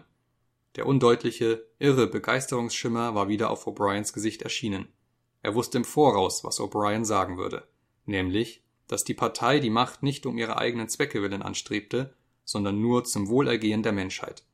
Dass sie die Macht suchte, weil die Menschen in der Masse schwache, feige Kreaturen waren, die es nicht ertrugen, frei zu sein oder der Wahrheit ins Angesicht zu sehen, sondern von anderen, die stärker waren als sie, beherrscht und systematisch betrogen werden mussten. Dass die Menschheit die Wahl hatte zwischen Freiheit oder Glück, und dass, für die große Masse der Menschen, Glück besser war dass die Partei die ewige Behüterin der Schwachen war, eine geweihte Sekte, die Böses tat, auf dass das Gute kommen möge, und die ihr eigenes Glück dem anderer opferte. Das Schreckliche, dachte Winston, das Schreckliche war, dass O'Brien, wenn er das sagte, daran glaubte. Das konnte man seinem Gesicht ansehen. O'Brien wusste alles. Tausendmal besser als Winston wusste er, wie die Welt wirklich aussah in welcher Erniedrigung die Massen der Menschen lebte und durch welche Lügen und Barbareien die Partei sie dort hielt. Er hatte alles das erkannt, alles abgewogen, und es machte nichts aus. Alles war durch den Endzweck gerechtfertigt. Was kann man, dachte Winston, gegen den Wahnsinnigen machen, der klüger ist als man selbst, der die Argumente des anderen geduldig anhört und dann doch ganz einfach bei seinem Wahn beharrt. Ihr herrscht über uns zu unserem eigenen Besten, sagte er schwach. Ihr glaubt, dass die Menschen nicht imstande sind, sich selbst zu regieren, und deshalb er fuhr zusammen und schrie fast laut auf. Eine Schmerzenswelle hatte seinen Körper durchbrandet. O'Brien hatte den Hebel der Zahlenscheibe auf 35 hochgedreht. Das war dumm, Winston, sehr dumm, sagte er. Sie sollten es besser wissen und so etwas nicht sagen. Er drehte den Hebel zurück und fuhr fort. Jetzt werde ich Ihnen die Antwort auf meine Frage geben. Sie lautet die Partei strebt die Macht lediglich in ihrem eigenen Interesse an. Uns ist nichts am Wohl anderer gelegen. Uns interessiert einzig und allein die Macht als solche. Nicht Reichtum oder Luxus oder langes Leben oder Glück. Nur Macht, reine Macht. Was reine Macht besagen will, werden Sie gleich verstehen. Wir sind darin von allen Oligarchen der Vergangenheit verschieden, dass wir wissen, was wir tun. Alle anderen, sogar die, welche uns ähnelten, waren feige und scheinheilig. Die deutschen Nazis und die russischen Kommunisten kamen in ihren Methoden sehr nahe an uns heran, aber sie besaßen nie den Mut, ihre eigenen Beweggründe zuzugeben. Sie taten so, ja, glaubten vielleicht sogar, die Macht ohne ihr Wollen und auf beschränkte Zeit ergriffen zu haben. Und gleich um die Ecke liegt ein Paradies, in dem die Menschen frei und gleich sein würden. Wir sind nicht so. Wir wissen, dass nie jemand die Macht ergreift in der Absicht, sie wieder abzutreten. Die Macht ist kein Mittel, sie ist ein Endzweck. Eine Diktatur wird nicht eingesetzt, um eine Revolution zu sichern, sondern man macht eine Revolution, um eine Diktatur einzusetzen. Der Zweck der Verfolgung ist die Verfolgung. Der Zweck der Folter ist die Folter. Der Zweck der Macht ist die Macht. Fangen Sie nun an, mich zu verstehen? Winston fiel, wie schon vorher, die Müdigkeit von O'Briens Gesicht auf. Es war kräftig, fleischig und brutal. Es war voll Klugheit und einer Art kontrollierter Leidenschaft, der gegenüber er sich hilflos fühlte. Aber es war müde. Es hatte Säcke unter den Augen. Die Haut hing schlaff von den Backenknochen herab. O'Brien beugte sich über ihn und brachte das abgekämpfte Gesicht absichtlich näher heran. Sie denken, sagte er, dass mein Gesicht alt und müde ist. Sie denken, ich spreche von Macht und sei doch nicht imstande, meinen eigenen körperlichen Verfall aufzuhalten. Können Sie denn nicht begreifen, Winston, dass der einzelne Mensch nur eine Zelle ist? Die Schwäche der Zelle ist die Stärke des Organismus. Sterben Sie etwa, wenn Sie Ihre Fingernägel abschneiden? Er wandte sich von dem Streckbett weg und begann wieder, eine Hand in der Tasche, hin und her zu gehen. Wir sind die Priester der Macht, sagte er. Gott ist Macht. Aber noch bedeutet für sie Macht nur ein Wort. Es ist für sie an der Zeit, eine Vorstellung davon zu bekommen, was Macht besagen will. Als erstes müssen sie sich vor Augen halten, dass Macht ein Kollektivgut ist. Der Einzelne besitzt nur insoweit Macht, als er aufhört, ein Einzelner zu sein. Sie kennen das Parteischlagwort. Freiheit ist Sklaverei. Ist Ihnen jemals der Gedanke gekommen, dass man es auch umkehren kann? Sklaverei ist Freiheit. Allein, frei, geht der Mensch immer zugrunde. Das muss so sein, denn jedem Menschen ist bestimmt zu sterben, was der größte aller Mängel ist. Wenn ihm aber vollständige, letzte Unterwerfung gelingt, wenn er seinem Ich entrinnen, in der Partei aufgehen kann, so dass es die Partei ist, dann ist er allmächtig und unsterblich. Als zweites müssen sie sich bewusst werden, dass Macht gleichbedeutend ist mit Macht über Menschen, über den Leib, aber vor allem über den Geist. Macht über die Materie, die äußerliche Wirklichkeit, wie Sie sagen würden, ist nicht wichtig. Unsere Kontrolle über die Materie ist bereits eine vollkommene. Einen Augenblick ließ Winston die Skala außer Acht. Er machte eine heftige Anstrengung, sich zu sitzender Stellung aufzurichten und brachte es lediglich fertig, seinen Körper schmerzvoll zu verdrehen. Aber wie könnt ihr die Materie kontrollieren? brach es aus ihm heraus. Ihr kontrolliert noch nicht einmal das Klima oder die Schwerkraft. Und da sind Krankheit, Schmerz und Tod. O'Brien gebot ihm durch eine Handbewegung Schweigen. Wir kontrollieren die Materie, weil wir den Geist kontrollieren. Die Wirklichkeit spielt sich im Kopf ab. Sie werden Schritt um Schritt lernen, Winston. Es gibt nichts, was wir nicht machen könnten. Unsichtbarkeit, Levitation, alles. Ich könnte mich von diesem Boden erheben wie eine Seifenblase, wenn ich wollte. Ich will es nicht, weil die Partei es nicht will. Sie müssen sich von diesen dem 19. Jahrhundert angehörenden Vorstellungen hinsichtlich der Naturgesetze freimachen. Die Naturgesetze machen wir. Aber ihr macht sie nicht. Ihr seid nicht einmal Meister dieses Planeten. Was ist mit Eurasien und Ostasien? Ihr habt sie noch nicht erobert. Unwichtig. Wir werden sie erobern, wenn wir es für richtig halten. Und wenn wir es nicht täten, was machte das schon aus? Wir können ihnen den Lebensfaden abschneiden. Ozeanien ist die Welt. Aber die Welt ist selbst nur ein Staubkorn. Und der Mensch ist winzig, hilflos. Wie lange hat er schon existiert? Millionen von Jahren war die Erde unbewohnt. Unsinn. Die Erde ist so alt wie wir, nicht älter. Wie könnte sie älter sein? Alles ist nur im menschlichen Bewusstsein vorhanden.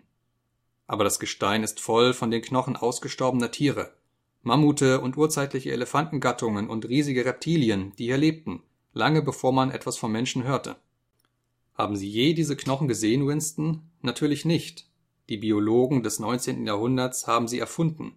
Vor dem Menschen gab es nichts. Nach dem Menschen, wenn er erlöschen könnte, gäbe es nichts. Außer dem Menschen gibt es nichts. Aber das ganze Weltall ist unerreichbar für uns. Sehen Sie die Sterne an. Einige von ihnen sind eine Million Lichtjahre entfernt. Sie sind für ewig außerhalb unserer Reichweite. Was bedeuten schon die Sterne? sagte O'Brien gleichgültig. Sie sind ein paar Kilometer entfernte kleine Feuerherde. Wir könnten sie erreichen, wenn wir wollten. Oder wir könnten sie auslöschen. Die Erde ist der Mittelpunkt des Weltalls. Die Sonne und die Sterne drehen sich um sie. Winston machte erneut eine krampfhafte Bewegung. Diesmal sagte er nichts.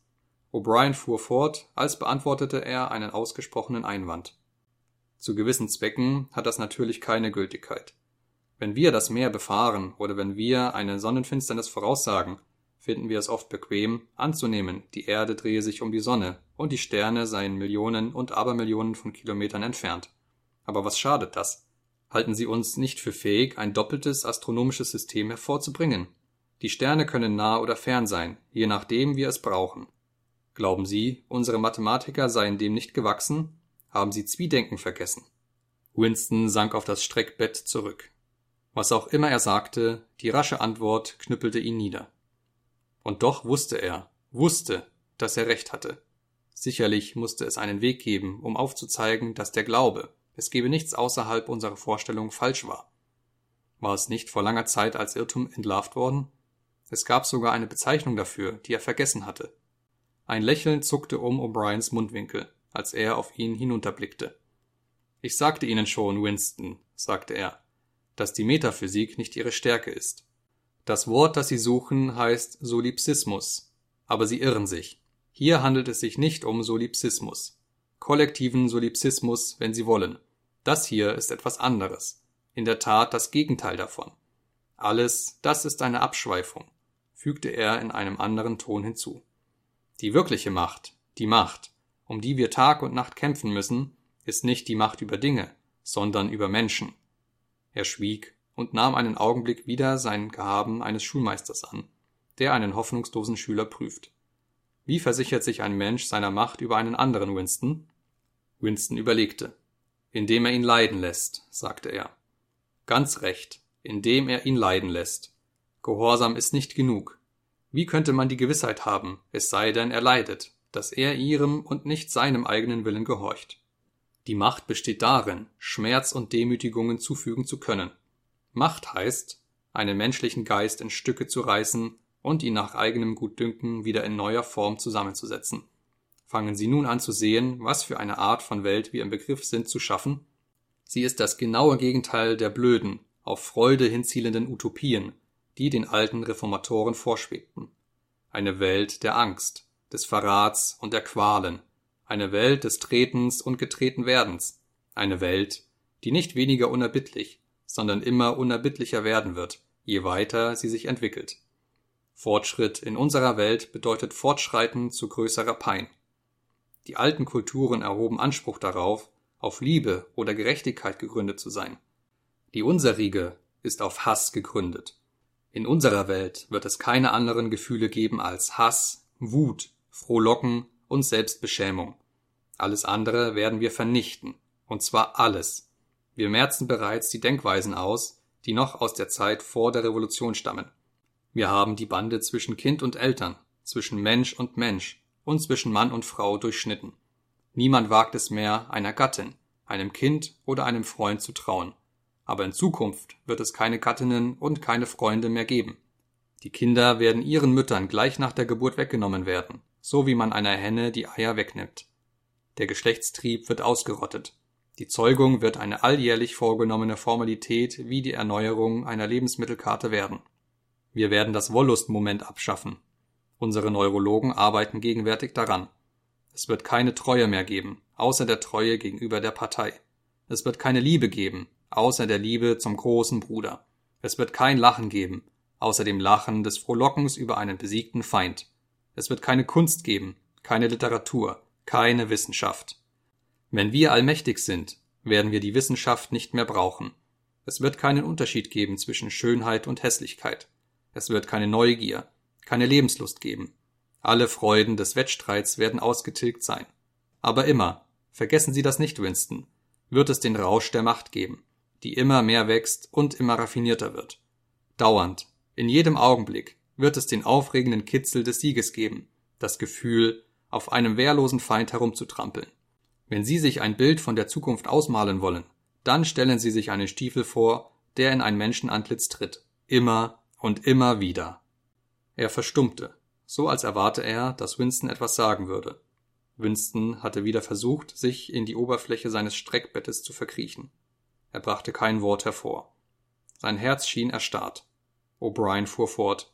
Und vergessen Sie nicht, dass das für immer gilt. Das Gesicht zum Treten wird immer da sein. Den Ketzer, den Feind der Gesellschaft wird es immer geben, so dass er immer wieder besiegt und gedemütigt werden kann. Alles, was Sie durchgemacht haben, seitdem Sie uns in die Hände gerieten, alles das wird weitergehen und noch schlimmer. Die Bespitzelung, der Verrat, die Verhaftungen, die Folterungen, die Hinrichtungen, die Verschleppungen werden nie aufhören. Es wird sowohl eine Welt des Schreckens als des Triumphes sein. Je mächtiger die Partei ist, desto weniger duldsam wird sie sein. Je schwächer die Opposition, desto unerbittlicher die Gewaltherrschaft. Goldstein und seine Irrlehren werden ewig in der Welt sein. Jeden Tag, jeden Augenblick werden sie zunichte gemacht, beschimpft, verlacht, bespuckt werden, und doch werden sie immer bleiben.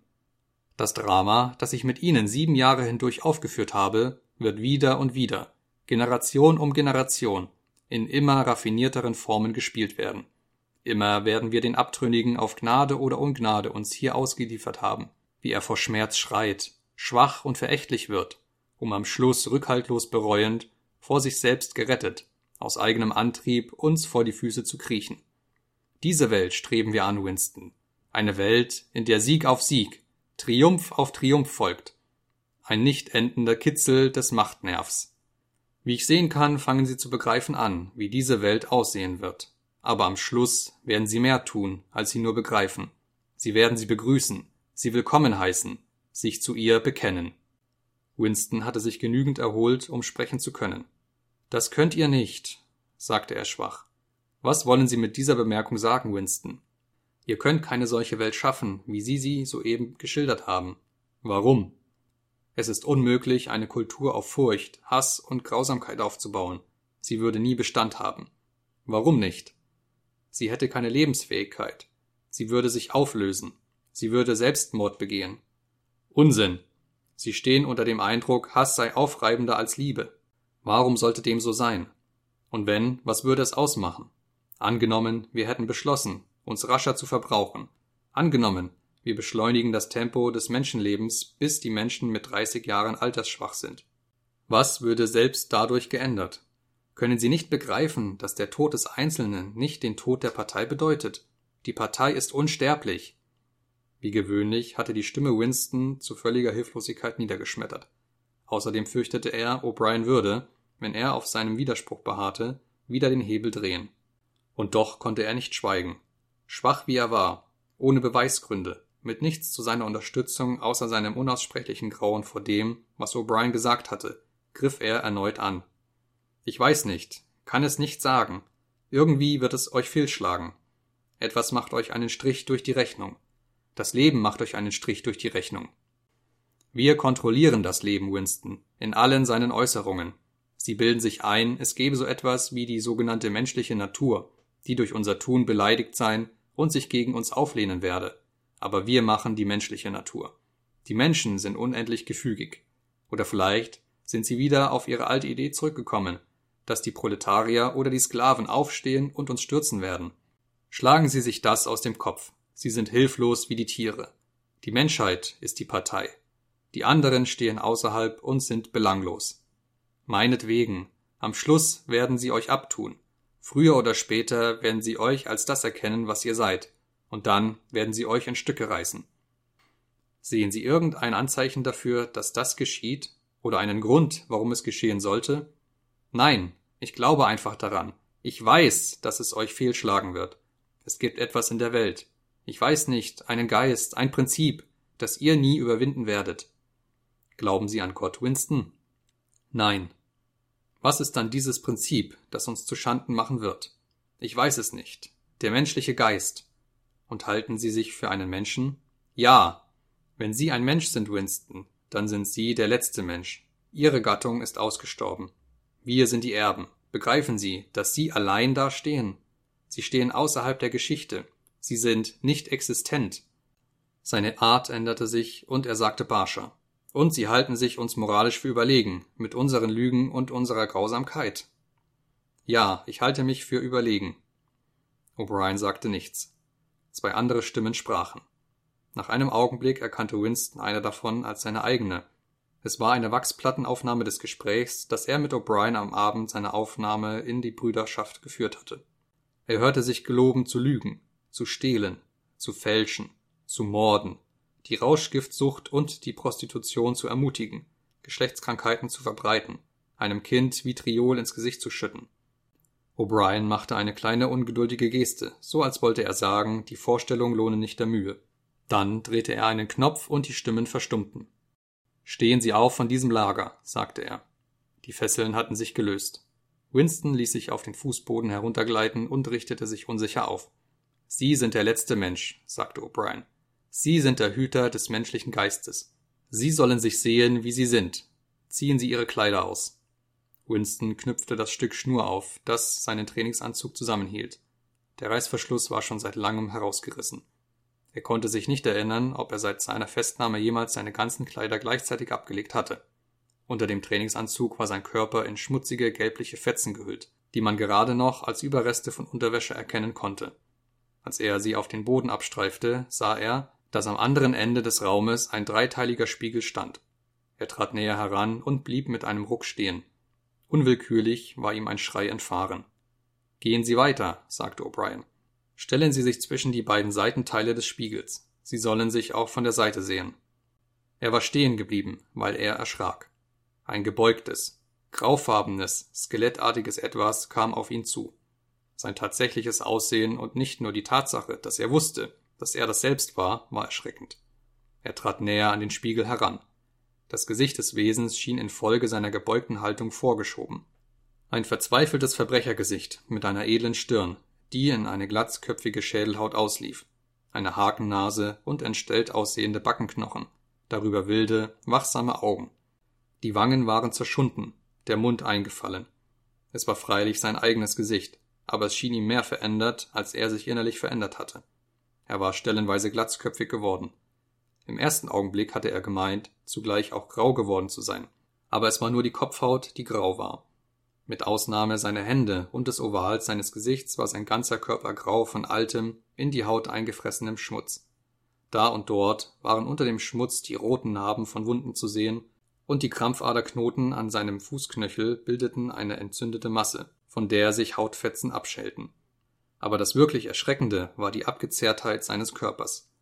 Die Rippen seines Brustkorbes zeichneten sich deutlich ab wie bei einem Skelett. Das Fleisch der Beine war so geschwunden, dass die Knie dicker waren als die Oberschenkel. Jetzt ging ihm ein Licht auf, was O'Brien damit gemeint hatte, als er sagte, er sollte sich von der Seite ansehen. Die Rückgratverkrümmung war erstaunlich. Die mageren Schultern fielen nach vorne, als sollte anstelle der Brust eine Höhlung entstehen. Der dünne Hals schien vom Gewicht des Schädels gebeugt. Auf den ersten Blick hätte er gesagt, es handele sich um den Körper eines Siebzigjährigen, der an einer bösartigen Krankheit litt. Sie haben manchmal gedacht, sagte O'Brien, mein Gesicht, das Gesicht eines Mitglieds der inneren Partei, sehe alt und verbraucht aus. Was denken Sie nun über Ihr eigenes Gesicht? Er ergriff Winston bei der Schulter und drehte ihn herum, so dass er Angesicht zu Angesicht vor ihm stand. Sehen Sie sich Ihren Zustand an, sagte er. Betrachten Sie die schmierige Schicht, die Ihren ganzen Körper bedeckt. Schauen Sie den Schmutz zwischen Ihren Zehen an. Sehen Sie die scheußliche wässernde Wunde an Ihrem Bein. Wissen Sie, dass Sie stinken wie ein Bock? Vermutlich merken Sie es nicht mehr. Schauen Sie sich Ihre Magerkeit an. Sehen Sie, ich kann Ihren Bizeps mit Daumen und Zeigefinger umfassen. Ich könnte Ihren Hals abbrechen wie eine Moorrübe. Wissen Sie, dass Sie 25 Kilo eingebüßt haben, seit Sie in unseren Händen sind? Sogar Ihr Haar geht büschelweise aus. Sehen Sie her! Er ergriff Winstons Schopf und hielt ein Büschel Haare in der Hand. Machen Sie den Mund auf. Neun, zehn, Elf Zähne sind übrig geblieben. Wie viele hatten Sie, als Sie zu uns kamen? Und die paar, die Sie noch haben, fallen aus. Schauen Sie her. Er packte einen von Winstons restlichen Schneidezähnen zwischen seinen starken Daumen und Zeigefinger. Ein stechender Schmerz durchfuhr Winstons Kiefer. O'Brien hatte den lockeren Zahn mit der Wurzel herausgedreht. Er schnippte ihn durch die Zelle. Sie verfaulen schön langsam, sagte er. Sie lösen sich in ihre Bestandteile auf. Was sind sie? Ein Haufen Unrat. Nun drehen Sie sich um und schauen Sie noch einmal in diesen Spiegel. Sehen Sie das Wesen, das Sie daraus anblickt? Es ist der letzte Mensch. Wenn Sie menschlich sind, so ist das die Menschheit. Jetzt ziehen Sie Ihre Kleider wieder an. Winston begann, sich mit langsamen, steifen Bewegungen anzuziehen. Bis jetzt hatte er scheinbar nicht bemerkt, wie mager und schwach er war. Nur ein Gedanke beschäftigte ihn. dass er länger, als er gedacht hatte, hier gewesen sein musste. Dann, als er die elenden Lumpen um sich hüllte, überfiel ihn ein Gefühl des Mitleids mit seinem zugrunde gerichteten Körper. Ehe er wusste, was er tat, war er auf einen neben dem Bett stehenden kleinen Schemel gesunken und in Tränen ausgebrochen. Er war sich seiner Hässlichkeit, seines unerquicklichen Anblicks bewusst, wie er als ein Bündel Knochen in schmutziger Unterwäsche in dem grellen weißen Licht dasaß und heulte. Aber er konnte sich nicht beherrschen. O'Brien legte ihm, fast begütigend, die Hand auf die Schulter. Es dauert nicht ewig, sagte er. Sie können dem entrinnen, wenn Sie wollen. Alles hängt von Ihnen selbst ab. Sie haben das getan, schluchzte Winston. Sie versetzten mich in diesen Zustand. Nein, Winston. Sie selbst haben sich da rein versetzt. Damit mussten Sie rechnen, als Sie sich gegen die Partei auflehnten. Alles das war in diesem ersten Schritt beschlossen. Es geschah nichts, was Sie nicht voraussehen konnten. Er schwieg und fuhr dann fort. Wir haben Sie geschlagen, Winston. Wir haben Sie klein gemacht. Sie haben gesehen, wie Ihr Körper aussieht. Ihr Geist befindet sich in demselben Zustand. Ich glaube nicht, dass noch viel Stolz in Ihnen stecken kann. Sie wurden mit Füßen getreten, geprügelt und beschimpft. Sie haben vor Schmerz gebrüllt, haben sich in ihrem Blut und ihrem eigenen Erbrochenen auf den Boden gewälzt. Sie haben um Gnade gewimmert, jeden und alles verraten. Fällt Ihnen auch nur eine einzige Demütigung ein, die Sie nicht durchgemacht haben? Winston hatte zu weinen aufgehört wenn ihm auch noch die Tränen aus den Augen rannen. Er blickte zu O'Brien empor. Julia habe ich nicht verraten, sagte er. O'Brien blickte nachdenklich auf ihn hinunter. Nein, sagte er. Nein, das stimmt vollkommen.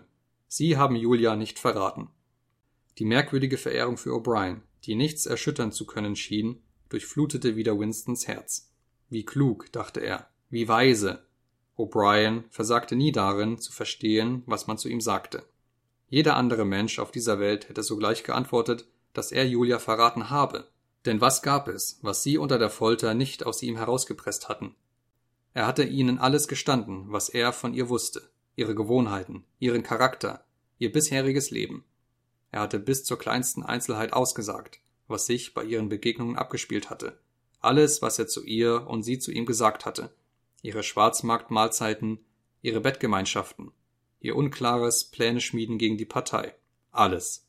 Und doch, in dem Sinne, was er mit dem Wort ausdrücken wollte, hatte er sie nicht verraten. Er hatte nicht aufgehört, sie zu lieben. Sein Gefühl ihr gegenüber war das gleiche geblieben. O'Brien hatte erkannt, was er sagen wollte, ohne dass es einer Erklärung bedurft hätte. Sagen Sie mir, fragte Winston, wie bald wird man mich erschießen? Es kann noch lange dauern, sagte O'Brien. Sie sind ein schwieriger Fall. Aber geben Sie die Hoffnung nicht auf. Jeder wird früher oder später geheilt. Am Schluss erschießen wir sie. Viertes Kapitel. Es ging ihm viel besser. Mit jedem Tag, sofern man von Tagen sprechen konnte, wurde er dicker und kräftiger. Das weiße Licht und der summende Ton waren unverändert geblieben, aber seine neue Zelle war ein wenig bequemer als die früheren. Auf der Holzpritsche lagen ein Kissen und eine Matratze, und es gab einen Schemel zum Sitzen. Man hatte ihm ein Bad genehmigt und er durfte sich ziemlich häufig in einer Zinnwanne waschen. Man gab ihm dazu sogar warmes Wasser. Man hatte ihm neue Unterwäsche und einen sauberen Trainingsanzug gebracht, hatte sein Krampfadergeschwür mit einer schmerzlindernden Heilsalbe verbunden. Die restlichen Zähne hatte man ihm gezogen und ein neues Gebiss eingesetzt. Wochen oder Monate mussten verstrichen sein. Es wäre jetzt möglich gewesen, auszurechnen, wie viel Zeit vergangen war, wenn er Wert darauf gelegt hätte denn er bekam sein Essen in scheinbar regelmäßigen Abständen. Seiner Schätzung nach erhielt er drei Mahlzeiten in 24 Stunden. Manchmal fragte er sich verschwommen, ob sie ihm nachts oder tags gebracht wurden. Das Essen war überraschend gut. Zu jeder dritten Mahlzeit gab es Fleisch.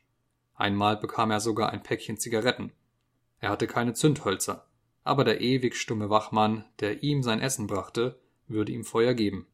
Das erste Mal, als er zu rauchen versuchte, wurde ihm schlecht aber er fuhr damit fort, und er erreichte mit dem Päckchen eine lange Zeit, indem er nach jeder Mahlzeit eine halbe Zigarette rauchte. Man hatte ihm eine weiße Schreibtafel mit einem an der Ecke angebundenen Bleistiftstumpf gegeben. Zuerst machte er keinen Gebrauch davon. Sogar im Wachzustand döste er dumpf vor sich hin. Oft lag er von einer Mahlzeit bis zur nächsten fast bewegungslos da, manchmal schlafend, dann wieder wach in undeutlichen Träumereien versunken bei denen es schon zu viel Mühe bedeutete, die Augen zu öffnen. Er hatte sich seit langem daran gewöhnt, bei grell in sein Gesicht scheinendem Licht zu schlafen. Es schien nichts auszumachen, außer dass die Träume mehr Zusammenhang bekamen. Er träumte diese ganze Zeit hindurch viel, und immer waren es glückhafte Träume. Er weilte in dem goldenen Land oder saß zwischen riesigen, prächtigen, sonnenbeschienenen Ruinen mit seiner Mutter, mit Julia, mit O'Brien, ohne etwas zu tun, sondern einfach so in der Sonne und plauderte von friedlichen Dingen. Soweit er überhaupt Gedanken hatte, wenn er wach lag, drehten sie sich meistens um seine Träume. Die Kraft zu einer geistigen Anstrengung schien ihm abhanden gekommen zu sein, jetzt wo der Erregungsfaktor des Schmerzes nicht mehr mitwirkte. Er empfand keine Langeweile, verspürte kein Verlangen nach Unterhaltung oder Zerstreuung. Er wollte nur eben allein sein, nicht geschlagen oder verhört werden, genug zu essen haben und am ganzen Körper sauber sein. Mehr wollte er nicht. Allmählich verbrachte er weniger Zeit mit Schlafen, verspürte aber noch immer keine Lust, das Bett zu verlassen. Ihn verlangte nur danach, still dazulegen und zu fühlen, wie die Kraft in seinen Körper zurückkehrte. Er befühlte sich da und dort und versuchte sich zu überzeugen, dass es keine Täuschung war, dass seine Haut sich straffte und seine Muskeln runder wurden. Endlich stand außer Zweifel fest, dass er an Gewicht zunahm. Seine Oberschenkel waren jetzt deutlich dicker als seine Knie. Danach begann er, zuerst widerwillig, regelmäßig körperliche Übungen zu machen. Schon bald konnte er drei Kilometer laufen, wie er an seinen Schritten in der Zelle abmaß, und seine gebeugten Schultern wurden gerader. Er versuchte schwierige Übungen und war erstaunt und gedemütigt bei der Entdeckung, was er alles nicht fertigbrachte.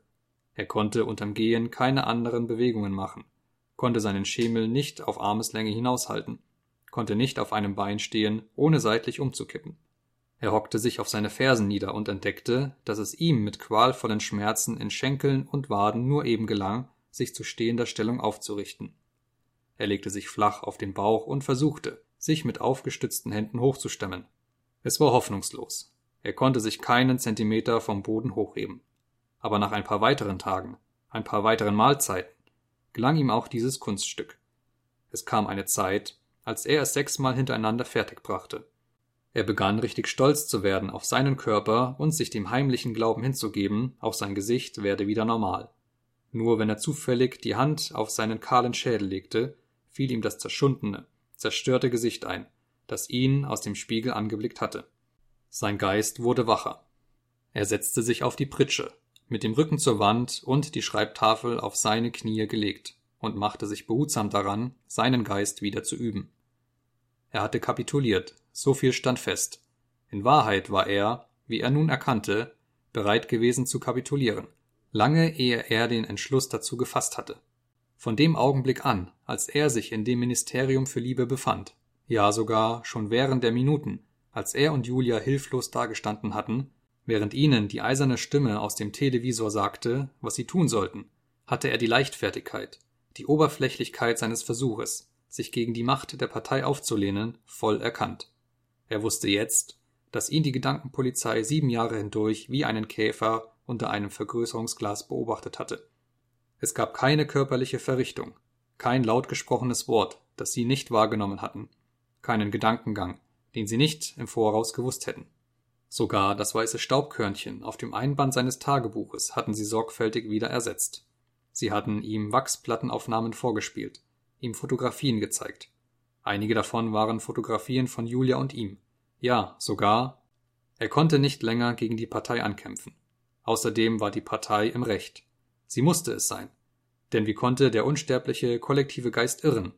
Mit welchem äußeren Maßstab konnte man seine Werte nachprüfen? Das Urteil des gesunden Menschenverstandes stand statistisch fest. Es war lediglich eine Frage, so denken zu lernen, wie sie dachten. Nur der Bleistift fühlte sich plump und sperrig zwischen seinen Fingern an. Er begann, die Gedanken niederzuschreiben, die ihm durch den Kopf gingen. Zuerst schrieb er in großen, unbeholfenen Anfangsbuchstaben. Freiheit ist Sklaverei. Dann, fast ohne Innehalten, schrieb er darunter Zwei und zwei ist fünf. Jetzt aber schaltete sich eine Art Hemmung ein. Sein Geist schien so, als scheue er vor etwas zurück, außerstande, sich zu sammeln. Er wusste, dass er wusste, was als nächstes kam, aber im Augenblick konnte er nicht darauf kommen. Als er dann darauf kam, was es sein musste, war es nur aufgrund bewusster Überlegung. Es fiel ihm nicht von selber ein. Er schrieb Gott ist Macht. Er nahm jetzt alles richtig hin. Die Vergangenheit war veränderlich. Die Vergangenheit war nie verändert worden. Ozeanien lag im Krieg mit Ostasien. Ozeanien hatte immer mit Ostasien im Krieg gelegen. Jones, Aronson und Rutherford waren der Verbrechen schuldig, deren sie angeklagt waren. Er hatte die Fotografie gesehen, die ihre Schuld widerlegte. Sie hatte nie existiert, er hatte sie erfunden. Er erinnerte sich, dass er sich gegenteiliger Dinge erinnert hatte. Aber das waren falsche Erinnerungen, Produkte der Selbsttäuschung. Wie einfach alles war. Man brauchte nur nachzugeben, und alles andere ergab sich von selbst. Es war wie das Schwimmen gegen eine Strömung, die einen zurückriss, wie sehr man sich auch anstrengte bis man dann plötzlich beschloss, kehrt zu machen und mit der Strömung zu gehen, statt gegen sie. Nichts hatte sich geändert, außer die eigene Haltung. Das vom Schicksal Vorbestimmte geschah in jedem Fall. Er wusste kaum, warum er sich jemals aufgelehnt hatte. Alles war einfach, außer alles konnte wahr sein. Die sogenannten Naturgesetze waren Unsinn. Das Gesetz der Schwerkraft war Unsinn. Wenn ich wollte, hatte O'Brien gesagt, dann könnte ich mich von diesem Boden erheben wie eine Seifenblase. Winston verfolgte diesen Gedanken weiter. Wenn er glaubt, sich vom Fußboden erheben zu können, und ich gleichzeitig glaube, dass ich ihn das tun sehe, dann geschieht es wirklich. Wie ein Teil eines überschwemmten Wracks hochkommend die Oberfläche des Wassers durchbricht, so durchdrang ihn plötzlich der Gedanke. Es geschieht nicht wirklich, wir bilden es uns ein, es ist eine Sinnestäuschung. Sofort wies er diesen Gedanken von sich. Der Trugschluss war offensichtlich. Er setzte voraus, dass es irgendwo außerhalb einem selbst eine wirkliche Welt gab, in der wirkliche Dinge geschahen.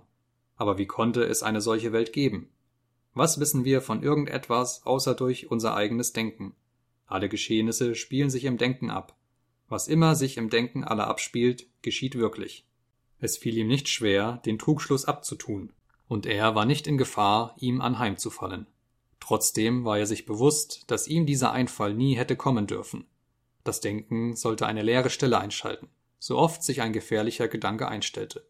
Der Prozess sollte automatisch, instinktiv vor sich gehen.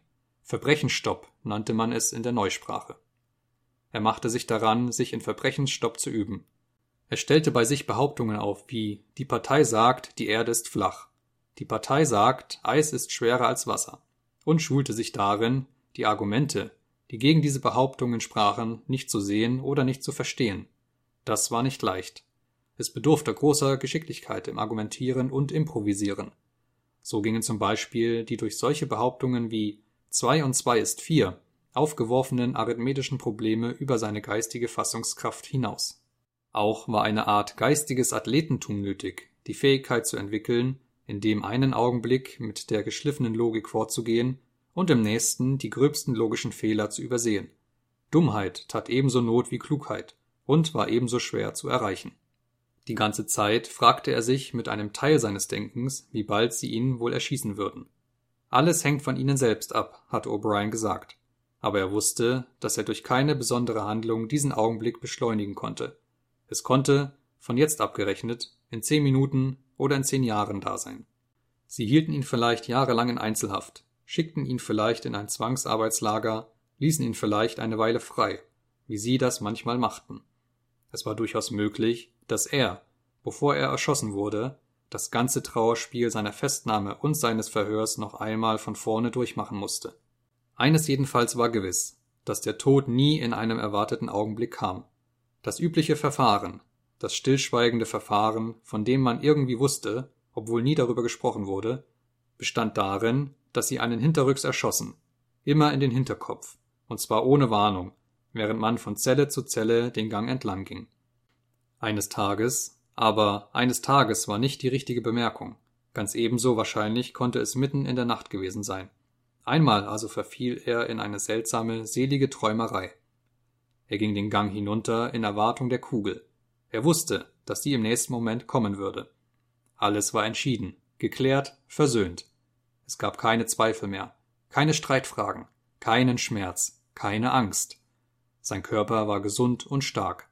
Er ging leichten Schrittes, mit einer Freude an der Bewegung und in dem Gefühl, im Sonnenlicht zu wandeln.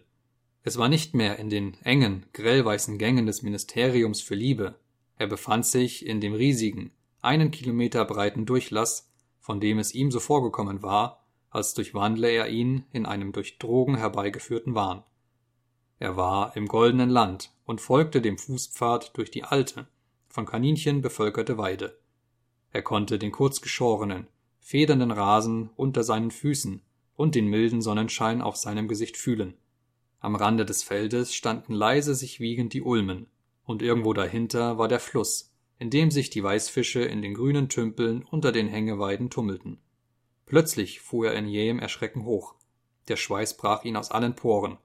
Er hatte sich laut ausrufen hören. Julia! Julia! Julia! Geliebte! Julia! Einen Augenblick hatte ihn überzeugend die Täuschung überkommen, sie sei da. Es hatte ihm geschienen, als sei sie nicht nur bei ihm, sondern in ihm. Es war, als sei sie unter das Gewebe seiner Haut gekrochen. In diesem Augenblick hatte er sie weit mehr geliebt als je zuvor, als sie noch zusammen und frei waren. Auch wusste er, dass sie irgendwo noch am Leben war und seiner Hilfe bedurfte. Er legte sich auf dem Bett zurück und versuchte, sich zu fassen.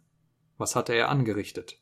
Wie viele Jahre hatte er seiner Knechtschaft durch diesen Augenblick der Schwäche hinzugefügt?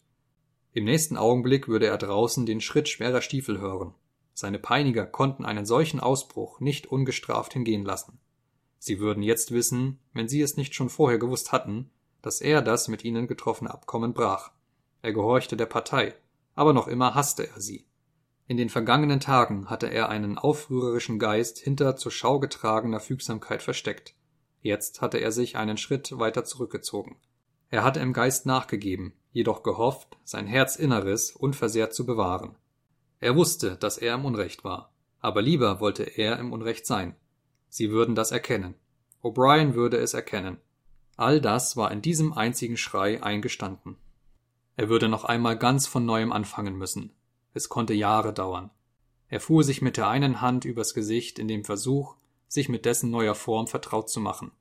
Er hatte tiefe Furchen in den Wangen. Die Backenknochen standen hervor. Die Nase war abgeplattet. Außerdem hatte er, seitdem er sich zum letzten Mal im Spiegel gesehen hatte, ein vollständig neues Gebiss bekommen. Es war nicht leicht, ein undurchdringliches Gesicht zu machen, wenn man nicht wusste, wie das eigene Gesicht aussah. Jedenfalls, nur das Gesicht zu wahren, genügte nicht. Zum ersten Mal erkannte er, dass jemand, der ein Geheimnis bewahren will, es auch vor sich selbst bewahren muss.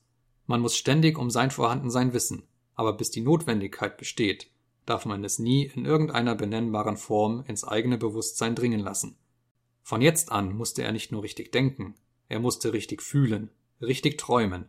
Und die ganze Zeit musste er seinen Hass in sich verschlossen halten, wie eine Gewebewucherung, die ein zu ihm gehöriger Bestandteil war und doch mit seinem übrigen Ich nichts zu tun hatte, eine Art Zyste. Eines Tages würden sie beschließen, ihn zu erschießen. Man konnte nicht sagen, wann das sein würde, aber ein paar Sekunden vorher musste man es erraten können. Es geschah immer durch Genickschuss, während man einen Gang entlang ging. Zehn Sekunden würden genügen, in dieser Zeit konnte die Welt in ihm eine Umdrehung erfahren. Und dann plötzlich, ohne ein Wort zu äußern, ohne im Schritt innezuhalten, ohne dass sich auch nur ein Zug in seinem Gesicht veränderte, plötzlich würde die Tarnung fallen gelassen und peng, würden sich die Batterien seines Hasses entladen. Hass würde ihn erfüllen wie eine riesige brausende Flamme, und fast im gleichen Augenblick würde peng die Kugel fallen, zu spät oder zu früh. Sie würden ihm eine Kugel durchs Hirn gejagt haben, ehe sie es wieder zu richtigem Denken zurückgeführt haben konnten.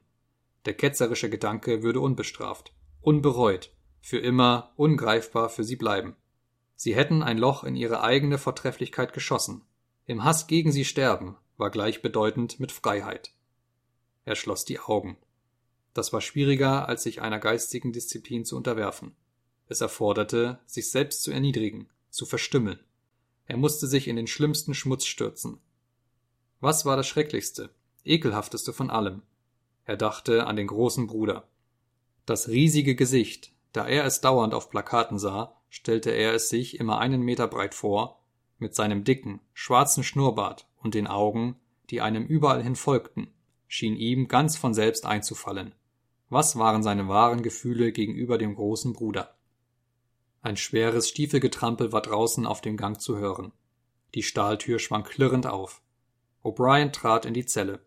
Hinter ihm kamen der wachsgesichtige Offizier und die schwarz uniformierten Wachen. Stehen Sie auf, sagte O'Brien. Kommen Sie her. Winston stand vor ihm. O'Brien ergriff Winstons Schultern mit seinen kräftigen Händen und sah ihn scharf an. Sie ließen es sich einfallen, mich täuschen zu wollen, sagte er. Das war dumm. Stehen Sie strammer. Schauen Sie mich an. Er schwieg und fuhr in milderem Ton fort. Sie bessern sich. Verstandesmäßig ist recht wenig an Ihnen auszusetzen. Nur gefühlsmäßig haben Sie keinen Fortschritt gemacht. Sagen Sie mir, Winston, und denken Sie daran, keine Lügen.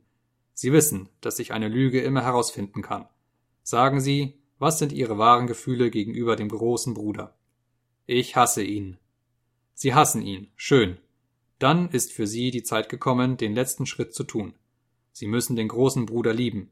Es genügt nicht, ihm zu gehorchen. Sie müssen ihn lieben. Er ließ Winston los, indem er ihm einen kleinen Stoß in Richtung zu den Wachleuten versetzte. Zimmer 101, sagte er. Fünftes Kapitel In jedem Stadium seiner Haft hatte er gewusst oder zu wissen geglaubt, wo in dem fensterlosen Gebäude er sich befand. Möglicherweise machten sich leichte Unterschiede im Luftdruck bemerkbar. Die Zellen, wo ihn die Wachen geprügelt hatten, lagen unter ebener Erde. Das Zimmer, in dem er von O'Brien verhört worden war, war hoch oben in Dachnähe. Dieser Raum nun befand sich viele Meter unter der Erde, so tief drunten wie möglich. Er war größer als die meisten Zimmer, in denen er gewesen war, aber Winston nahm seine Umgebung kaum wahr. Er sah nur zwei kleine, gerade vor ihm stehende Tische, von denen jeder mit grünen Flanell bezogen war. Der eine stand nur einen oder zwei Meter von ihm entfernt, der andere weiter weg bei der Tür. Er war aufrecht sitzend so fest an einen Stuhl angeschnallt, dass er nichts, nicht einmal den Kopf, bewegen konnte. Eine Art Schiene umklammerte von hinten seinen Kopf und zwang ihn, den Blick geradeaus vor sich hin gerichtet zu halten. Einen Augenblick war er allein. Dann öffnete sich die Tür und O'Brien kam herein. Sie haben mich einmal gefragt, sagte O'Brien, was in Zimmer 101 wäre. Ich sagte, Sie wüssten die Antwort bereits. Jedermann weiß sie. Was einen in Zimmer 101 erwartet, ist das Schlimmste auf der Welt. Wieder öffnete sich die Tür. Ein Wachmann kam herein und trug etwas aus Drahtgeflecht, eine Art Behälter oder Korb. Er stellte es auf den entferntesten Tisch. Wegen der Stellung, die O'Brien einnahm, konnte Winston nicht sehen, was es war. Das Schlimmste auf der Welt, sagte O'Brien, ist individuell verschieden. Es kann lebendig begraben werden sein oder tot durch Verbrennen, durch Ertränken, durch Aufpfählen oder 50 andere Todesarten. Es gibt Fälle, bei denen es eine ganz nichtssagende, nicht einmal todbringende Sache ist. Er war ein wenig beiseite getreten, so dass Winston den Gegenstand auf dem Tisch besser sehen konnte. Es war ein länglicher Drahtkäfig, mit oben einem Griff zum Tragen. An der Vorderseite war etwas befestigt, das wie eine Fechtmaske aussah mit der Hohlseite nach außen. Obwohl er drei oder vier Meter von ihm entfernt stand, konnte er sehen, dass der Käfig der Länge nach in zwei Abteilungen geteilt war, und in jeder befand sich ein Lebewesen. Es waren Ratten. Für sie, sagte O'Brien, sind zufällig das Schlimmste auf der Welt Ratten. Eine Art warnendes Zittern, eine Furcht vor, er wusste nicht genau was, hatte Winston bei seinem ersten Blick auf den Käfig befallen. Aber in diesem Augenblick kam ihm plötzlich eine Erleuchtung zu was die vorne befestigte maskenartige Vorrichtung diente. Ihm schien der Boden unter den Füßen zu wanken. Das können Sie nicht tun, rief er mit schriller, brechender Stimme. Nur das nicht, nur das nicht, es ist unmöglich. Erinnern Sie sich, sagte O'Brien, an das Panikmoment, das sich in Ihren Träumen einzustellen pflegte. Vor Ihnen tat sich eine dunkle Mauer auf, und in Ihren Ohren vernahmen Sie ein heulendes Geräusch. Etwas Schreckliches lauerte auf der anderen Seite der Mauer. Sie waren sich bewusst, dass sie wussten, was es war, aber sie wagten nicht, es ans Licht zu ziehen. Es waren die Ratten, die sich auf der anderen Seite der Mauer befanden. O'Brien, rief Winston mit einer Anstrengung, seine Stimme in die Gewalt zu bekommen. Sie wissen, dass das nicht notwendig ist. Was wollen Sie, dass ich tun soll? O'Brien gab keine direkte Antwort. Als er sprach, war es in der schulmeisterlichen Art, die er manchmal an den Tag legte. Er blickte nachdenklich in die Ferne so als wende er sich an eine Zuhörerschaft im Rücken von Winston. Schmerz als solcher, sagte er, genügt nicht immer.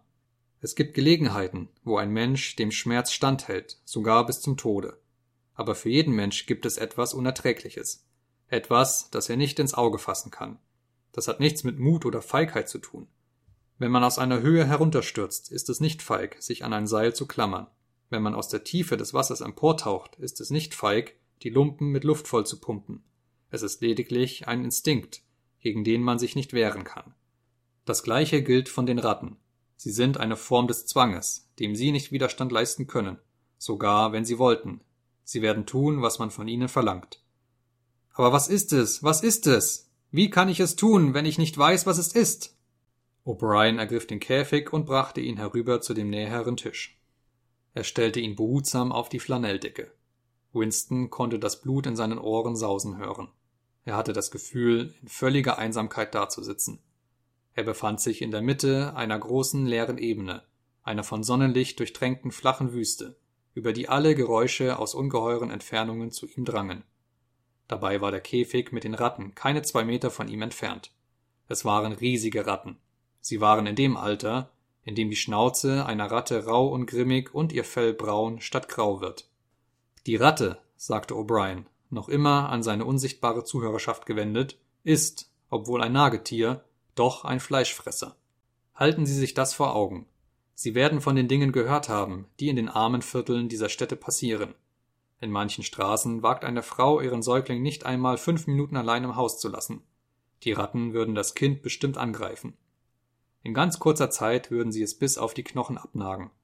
Sie greifen auch Kranke oder Sterbende an. Sie legen eine erstaunliche Intelligenz darin an den Tag, zu wissen, wann ein Mensch hilflos ist. Vom Käfig her hörte man jetzt ein lautes Quieken. Es schien aus weiter Ferne an Winstons Ohr zu dringen. Die Ratten rauften miteinander. Sie versuchten einander durch das Trennungsgitter anzufallen. Er hörte auch ein tiefes Verzweiflungsstöhnen. Auch das schien nicht von ihm selbst zu kommen. O'Brien ergriff den Käfig und drückte dabei auf etwas darin. Ein scharfes Klinken erfolgte. Winston machte eine furchtbare Anstrengung, sich von dem Stuhl zu befreien. Es war hoffnungslos. Jeder Teil von ihm, sogar sein Kopf, war unbeweglich festgehalten. O'Brien rückte den Käfig näher heran. Er war kaum einen Meter von Winstons Gesicht entfernt. Ich habe auf den ersten Hebel gedrückt, erklärte O'Brien. Sie verstehen die Konstruktion dieses Käfigs. Die Maske passt über ihren Kopf, so dass kein Durchschlupf bleibt. Wenn ich auf diesen anderen Hebel drücke, schiebt sich die Käfigtüre auf. Diese vor Hunger fast wahnsinnigen Scheusale werden wie Geschosse daraus hervorschießen. Haben Sie je eine Ratte durch die Luft springen sehen? Sie werden Ihnen ins Gesicht springen und sich sofort einen Weg hindurch bahnen. Manchmal greifen sie als erstes die Augen an. Manchmal wühlen sie sich durch die Wangen und zerfressen die Zunge. Der Käfig kam näher, schloss sich um ihn, Winston vernahm eine Folge schriller Schreie, die in der Luft über seinem Kopf zu erschallen schienen. Aber er kämpfte wütend gegen seine panische Angst an. Überlegen, überlegen, auch wenn nur ein Sekundenbruchteil Zeit blieb. Überlegen war die einzige Hoffnung. Plötzlich stieg ihm der widerliche, muffige Geruch der Scheusale in die Nase. Ein furchtbarer Ekel würgte ihn, und er verlor fast das Bewusstsein. Alles war schwarz geworden vor seinen Augen. Einen Augenblick war er vernunftlos, ein kreischendes Tier. Dann jedoch riss er sich von dem Schwindelgefühl los, indem er sich an eine Idee klammerte. Es gab einen und nur einen einzigen Weg, sich selbst zu retten. Er musste einen anderen Menschen, den Körper eines anderen Menschen zwischen sich und die Ratten schieben. Die Kreisöffnung der Maske war jetzt groß genug, um alles andere aus dem Gesichtskreis auszuschließen. Die Drahttüre war zwei Handspannen von seinem Gesicht entfernt. Die Ratten wussten, was nun kommen würde. Eine von ihnen sprang auf und ab, die andere, ein alter, schuppiger Großvater aus den Kloaken, richtete sich mit ihren rosa Pfoten an den Gitterstäben auf und schnupperte wild in der Luft. Winston konnte die Schnurhaare und die gelben Zähne sehen. Wieder überfiel ihn die schwarze Panik. Er war blind, hilflos, ohne Vernunft.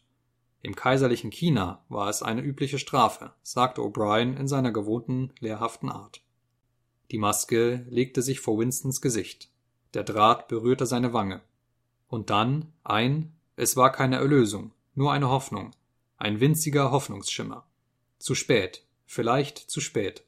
Aber er hatte plötzlich erkannt, dass es auf der ganzen Welt nur einen Menschen gab, auf den er seine Strafe abwälzen, nur einen Körper, den er zwischen sich und die Ratten schieben konnte.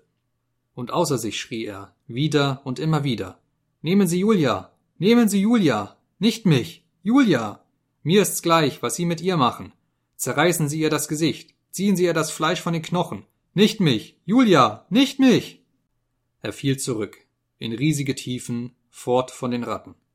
Er war noch immer auf dem Stuhl festgeschnallt, aber er war durch den Fußboden, durch die Mauern des Gebäudes, durch die Erde, durch die Meere, durch die Atmosphäre in den freien Raum, in die Abgründe zwischen den Sternen gestürzt, immer weiter, weiter und weiter weg von den Ratten. Er war Lichtjahre entfernt, aber O'Brien stand noch immer an seiner Seite. Noch war die kalte Berührung eines Drahtes an seiner Wange, aber durch die ihn einhüllende Dunkelheit vernahm er ein nochmaliges metallisches Klinken und wusste, dass die Käfigtüre ins Schloss gefallen war und sich nicht geöffnet hatte. Sechstes Kapitel Das Café zum Kastanienbaum war fast leer. Ein schräg durch ein Fenster einfallender Sonnenstrahl fiel auf verstaubte Tischplatten. Es war die stille Stunde nach 15 Uhr. Blechmusik rieselte aus den Televisoren. Winston saß in seiner Stammtischecke und starrte in ein leeres Glas. Dann und wann hob er den Blick zu einem großen Gesicht, das ihn von der gegenüberliegenden Wand ansah. Der große Bruder sieht dich an, lautete der Begleittext. Unaufgefordert kam ein Kellner und füllte sein Glas mit Victory Gin, wobei er ein paar Tropfen aus einer anderen Flasche, deren Kork von einem Federkiel durchbohrt war, hineinspritzte. Es war mit Gewürznelken versetztes Saccharin, die Spezialität des Hauses. Winston lauschte auf den Televisor. Im Augenblick ertönte nur Musik, aber es bestand die Möglichkeit, dass jeden Augenblick eine Sondermeldung des Friedensministeriums erfolgte. Die Nachrichten von der Afrikafront waren äußerst beunruhigend. Immer wieder hatte er sich den ganzen Tag Sorgen darüber gemacht. Eine eurasische Armee. Ozeanien befand sich im Kriegszustand mit Eurasien. Ozeanien hatte sich immer im Kriegszustand mit Eurasien befunden, rückte in Eilmärschen gegen Süden vor. Der Tagesbericht vom Mittag hatte zwar kein bestimmtes Gebiet genannt, aber wahrscheinlich war die Kongomündung bereits Kriegsschauplatz. Brazzaville und Leopoldville waren in Gefahr. Man brauchte nicht erst die Landkarte anzusehen, um zu wissen, was das bedeutete. Es war nicht nur eine Frage des Verlustes von Mittelafrika. Zum ersten Mal während des ganzen Krieges war das Gebiet von Ozeanien selbst bedroht. Eine erregte Gemütsbewegung, nicht gerade Furcht, aber ein ihr nicht unähnliches Gefühl wallte in ihm hoch. Dann vererbte sie wieder. Er hörte auf, an den Krieg zu denken. Gegenwärtig konnte er seine Gedanken nie länger als ein paar Augenblicke hintereinander auf einen Gegenstand gerichtet halten. Er erhob sein Glas und leerte es auf einen Zug. Wie immer musste er sich dann schütteln und einen leichten Brechreiz überwinden. Das Zeug war greulich. Das Saccharin und die Gewürznelken, die einem durch ihre widerliche Art an sich schon widerstehen, konnten den faden, öligen Geschmack nicht vertuschen. Am schlimmsten von allem aber war, dass der Gin-Geruch, den er Tag und Nacht nicht los wurde, in seiner Vorstellung unentwirrbar vermischt war mit dem Geruch dieser, er nannte sie nie bei Namen, sogar in Gedanken nicht und so weit wie möglich stellte er sie sich nie im Geiste vor. Sie waren etwas, das ihm nur halbwegs zum Bewusstsein kam, das dicht vor seinem Gesicht herumschwebte, ein Geruch, den er in der Nase hatte. Als ihm der Gin hochkam, stieß er zwischen purpurroten Lippen auf. Er war beleibter geworden, seitdem sie ihn entlassen hatten, und hatte wieder seine alte Farbe bekommen. Wahrhaftig, mehr als das. Seine Gesichtszüge hatten sich vergröbert, die Haut von Nase und Backenknochen war derb rot, sogar die Glatze war von einem zu dunklen Rosa. Ein Kellner brachte, wiederum unaufgefordert, das Schachbrett und die Tagesausgabe der Times, auf der Seite mit der Schachaufgabe aufgeschlagen. Dann, als er sah, dass Winstons Glas leer war, brachte er die Ginflasche und füllte es. Es bedurfte keiner Bestellung. Man kannte seine Gewohnheiten. Das Schachbrett wartete immer auf ihn. Sein Ecktisch war immer reserviert. Sogar wenn das Lokal voll war, hatte er ihn für sich allein, da niemand Wert darauf legte, zu nahe von ihm sitzend gesehen zu werden. Er machte sich nie auch nur die Mühe, seine Gläser zu zählen. In unregelmäßigen Abständen wurde ihm ein schmutziger Fetzen Papier gebracht, von dem es hieß, es sei die Rechnung. Aber er hatte den Eindruck, dass man ihm immer zu wenig aufrechnete. Es hätte keinen Unterschied ausgemacht, wenn das Gegenteil der Fall gewesen wäre. Er besaß jetzt immer eine Menge Geld. Er hatte sogar eine Stellung, eine Sinekure, die besser bezahlt war, als seine alte Stellung es je gewesen war. Die Musik aus dem Televisor brach ab, und stattdessen kam eine Stimme. Winston hob den Kopf, um zu lauschen. Es war jedoch kein Frontbericht, sondern lediglich eine kurze Verlautbarung des Ministeriums für Überfluss. Im vorausgehenden Vierteljahr zeigte es sich, war die zehnte Quote für Schnürsenkel innerhalb des Dreijahresplanes um 98 Prozent übertroffen worden. Er studierte die Schachaufgabe und stellte die Figuren auf. Es war ein verzwicktes Schlussspiel mit Hilfe von zwei Springern. Weiß zieht und setzt Schwarz in zwei Zügen matt. Winston blickte zu dem Bildnis des großen Bruders empor. Weiß setzt immer matt, dachte er mit einer Art von dunklem Mystizismus. Immer, ohne Ausnahme, ist es so eingerichtet. Bei keiner Schachaufgabe seit Entstehung der Welt hat jemals Schwarz gewonnen. Symbolisierte das nicht den ewigen, unabänderlichen Sieg des Guten über das Böse? Das riesige Gesicht blickte voll ruhiger Macht auf ihn zurück. Weiß setzt immer matt. Die Stimme aus dem Televisor hielt inne und fügte in einem anderen und viel ernsteren Ton hinzu Wir machen unsere Hörer auf eine wichtige Meldung aufmerksam, die um 15.30 Uhr durchgegeben wird. 15.30 Uhr. Es handelt sich um eine äußerst wichtige Meldung. Sorgen Sie dafür, dass Sie sie nicht versäumen. 15.30 Uhr. Wieder fiel die Blechmusik ein. Winstons Herz klopfte heftig. Das war der Frontbericht. Ein Instinkt sagte ihm, dass schlechte Nachrichten kommen würden. Den ganzen Tag über hatte ihn unter kurz aufflackernden Erregungszuständen der Gedanke an eine vernichtende Niederlage in Afrika beschäftigt und war ihm dann wieder entfallen. Ihm war, als sehe er leibhaftig das eurasische Heer über die nie zuvor überschrittene Grenze einschwärmen und sich wie eine Ameisenkolonne in die Spitze Afrikas ergießen. Warum war es nicht möglich gewesen, sie in der Flanke zu umgehen? Der Umriss der westafrikanischen Küste stand ihm lebhaft vor Augen. Er ergriff den weißen Springer und schob ihn über das Spielbrett. Hier war das richtige Feld. Zur gleichen Zeit, während er die schwarzen Horden südwärts vorstürmen sah, schwebte ihm eine andere, auf geheimnisvolle Weise gesammelte Streitmacht vor Augen, die plötzlich in ihrem Rücken auftauchte und ihre Verbindungen zu Land und zu Wasser abschnitt. Er hatte das Gefühl, durch seinen Willensaufwand diese andere Streitmacht ins Leben zu rufen. Aber man musste rasch handeln. Wenn sie ganz Afrika unter ihre Kontrolle bringen konnten, wenn sie Flugplätze und Unterseebootstützpunkte am Kap hatten, dann war Ozeanien in zwei Hälften geteilt. Daraus konnte sich alles ergeben. Niederlage, Zusammenbruch, eine Neuaufteilung der Welt, die Vernichtung der Partei. Er holte tief Atem. Ein seltsames Gemisch von Gefühlen, aber genau genommen war es kein Gemisch, eher waren es einander ablösende Gefühlsschichten, bei denen man nicht sagen konnte, welches Gefühl das unterste war, regte sich in ihm. Der Anfall ging vorüber. Er stellte den weißen Springer auf seinen Platz zurück, aber für den Augenblick konnte er sich nicht einer ernsthaften Überlegung des Schachproblems widmen. Seine Gedanken schweiften erneut. Fast unbewusst malte er mit den Fingern in den Staub der Tischplatte Zwei mal zwei ist fünf. In dein Inneres können sie nicht eindringen, hatte Julia gesagt, aber sie konnten in einen eindringen. Was ihnen hier widerfährt, gilt für immer, hatte O'Brien gesagt. Das war ein wahres Wort. Es gab Dinge, eigene Taten, die man nie wieder los wurde. Etwas in der eigenen Brust war getötet worden, ausgebrannt und ausgeätzt. Er hatte sie gesehen, hatte sogar mit ihr gesprochen. Es war keine Gefahr dabei. Er wusste gleichsam instinktiv, dass sie jetzt so gut wie kein Interesse an seinem Tun und Treiben nahm. Er hätte eine zweite Begegnung mit ihr verabreden können, wenn einer von ihnen beiden es gewollt hätte. Tatsächlich waren sie sich durch Zufall begegnet. Es war im Stadtpark gewesen, an einem abscheulichen, schneidenden Märztag, als die Erde aussah wie aus Eisen, das ganze Gras abgestorben schien und nirgendwo eine Blütenknospe zu sehen war außer ein paar Krokussen, die sich durch das Erdreich durchgekämpft hatten, um vom Wind zerzaust zu werden. Er eilte mit frostblauen Händen und wässernden Augen dahin, als er sie keine zehn Meter von sich entfernt erblickte. Sofort fiel ihm auf, dass sie sich in einer schwer bestimmbaren Weise verändert hatte. Sie gingen, fast ohne Erkennen zu verraten, aneinander vorbei. Dann kehrte er um und ging ihr, nicht sehr eifrig, nach. Er wusste, dass keine Gefahr bestand. Niemand kümmerte sich um sie. Sie sagte nichts. Sie ging schräg über den Rasen davon, so als versuche sie, ihn loszuwerden. Dann schien sie sich damit abzufinden, ihn an ihrer Seite zu haben. Schließlich kamen sie zu einer Gruppe zerzauster, entblätterter Sträucher, die weder als Versteck noch als Schutz vor dem Wind dienen konnten. Sie blieben stehen. Es war scheußlich kalt. Der Wind pfiff durch die Zweige und zerpflückte die verstreut dastehenden, schmutzig aussehenden Krokusse. Er legte den Arm um ihre Hüfte. Es gab keinen Televisor, aber es mussten versteckte Mikrofone da sein.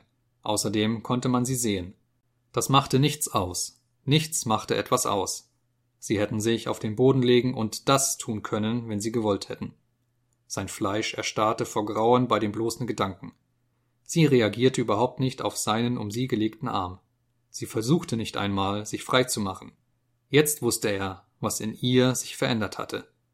Ihr Gesicht war bleicher, und eine teilweise von einer Haarsträhne bedeckte lange Narbe lief über ihre Stirn und Schläfe. Aber nicht das war die Veränderung.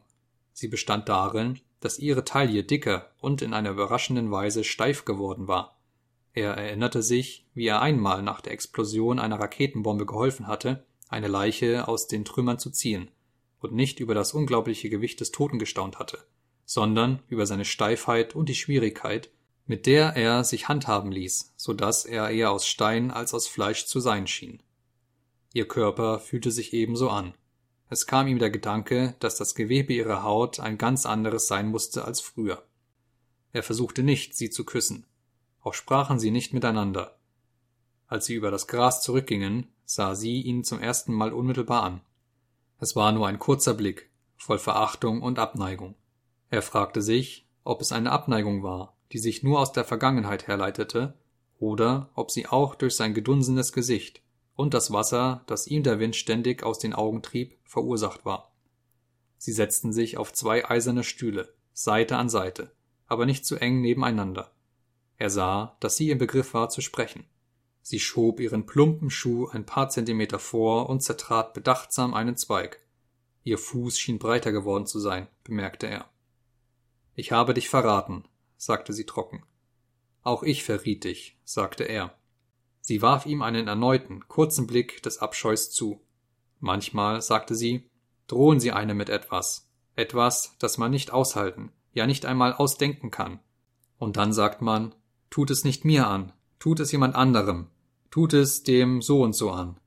Und vielleicht macht man sich nachher vor, es sei nur ein Kniff gewesen und man habe nur ebenso gesagt, damit sie aufhörten, und es sei einem nicht wirklich ernst damit gewesen. Aber das ist nicht wahr. Zur Zeit, wenn es sich abspielt, ist es einem ernst. Man glaubt, es gebe keinen anderen Ausweg, um sich selbst zu retten, und man ist durchaus bereit, sich auf diese Weise zu retten. Man will, dass es dem anderen widerfährt, es kümmert einen keinen Pfifferling, was sie leiden. Es geht nur noch um einen selbst. Es geht nur noch um einen selbst, echote er. Und danach empfindet man für den anderen Menschen nicht mehr dasselbe. Nein, sagte er, man empfindet nicht mehr dasselbe. Es schien, sie hätten sich nichts mehr zu sagen. Der Wind klatschte ihre dünnen Trainingsanzüge an ihre Leiber. Mit einmal setzte es einen in Verlegenheit, schweigend dazusitzen. Außerdem war es zu kalt, um still zu sitzen. Sie murmelte etwas. Sie müsste ihre Untergrundbahn erreichen und stand zum Gehen auf. Wir müssen uns wiedersehen, sagte er. Ja, sagte sie. Wir müssen uns wiedersehen.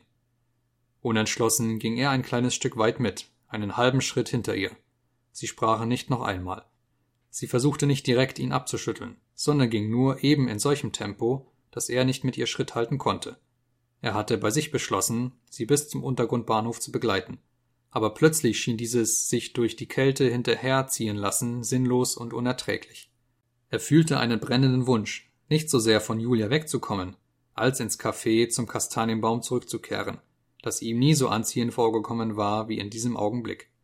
Er hatte eine sehnsüchtige Vision von seinem Ecktisch mit der Zeitung, dem Schachbrett und dem ewig fließenden Gin.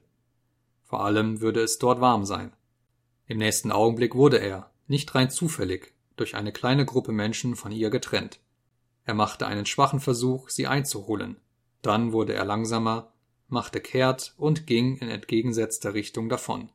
Als er fünfzig Meter gegangen war, blickte er sich um. Es waren nicht viele Menschen auf der Straße, aber schon konnte er sie nicht mehr unterscheiden. Jede von einem Dutzend eilender Gestalten hätte Julia sein können. Vielleicht war ihr dick und steif gewordener Rücken nicht mehr unter den anderen Menschen herauszufinden. Zur Zeit, wenn es sich abspielt, hatte sie gesagt, ist es einem ernst damit. Es war ihm ernst damit gewesen. Er hatte es nicht nur gesagt, er hatte es auch gewünscht.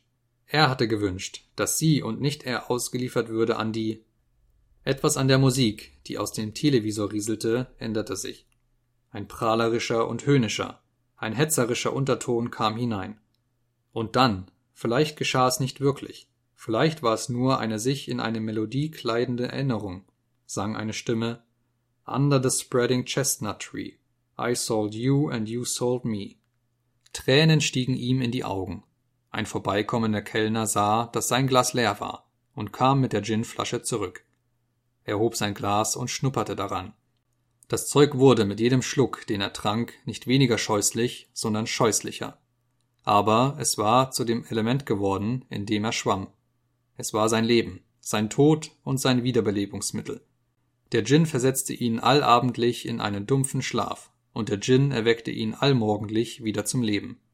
Wenn er, was selten vor elf Uhr geschah, mit verklebten Augen, mit schlechtem Geschmack im Mund und einem wie gebrochenen Rücken aufwachte, wäre es unmöglich gewesen, sich auch nur aus der Horizontalen aufzurichten, wäre nicht die nachts über neben dem Bett stehende Flasche und Teetasse gewesen. Über die Mittagsstunde saß er mit verglastem Blick da, die Flasche griffbereit vor sich, und lauschte dem Televisor. Von 15 Uhr bis Lokalschluss gehörte er zum Inventar des Cafés zum Kastanienbaum. Niemand kümmerte sich mehr darum, was er tat. Keine Sirene weckte, kein Televisor mahnte ihn. Gelegentlich, vielleicht zweimal in der Woche, ging er zu einem verstaubten, vergessen aussehenden Büro im Wahrheitsministerium und verrichtete ein wenig Arbeit. Oder wenigstens, was man so Arbeit nennt. Er war einem Unterausschuss eines Unterausschusses zugeteilt worden der sich von einem der unzähligen Ausschüsse abgezweigt hatte, die mit der Bearbeitung der unbedeutenden Schwierigkeiten beschäftigt waren, die sich bei der Zusammenstellung der elften Ausgabe des Neusprache-Wörterbuches ergaben. Sie waren mit der Abfassung von etwas beauftragt, das sich Zwischenbericht nannte. Was es aber war, worüber sie berichteten, hatte er nie ganz herausgefunden. Es hatte etwas mit der Frage zu tun, ob Kommas innerhalb oder außerhalb der Klammer gesetzt werden sollten. Noch vier andere gehörten dem Ausschuss an sämtliche Menschen ähnlich wie er selber. Es gab Tage, an denen sie zusammentraten, um dann gleich wieder auseinanderzugehen und einander offen einzugestehen, dass in Wirklichkeit nichts zu tun war. Es gab aber auch andere Tage, an denen sie sich fast begierig auf ihre Arbeit stürzten, ein riesiges Aufheben davon machten, ihre Entwürfe zu besprechen und lange Denkschriften zu entwerfen, die nie vollendet wurden, an denen der Streit darüber, worüber sie sich angeblich stritten, außerordentlich verwickelt und unklar wurde, mit spitzfindigen Erörterungen von Definitionen, riesigen Abschweifungen, Zänkereien, ja sogar Drohungen, sich an eine höhere Stelle zu wenden.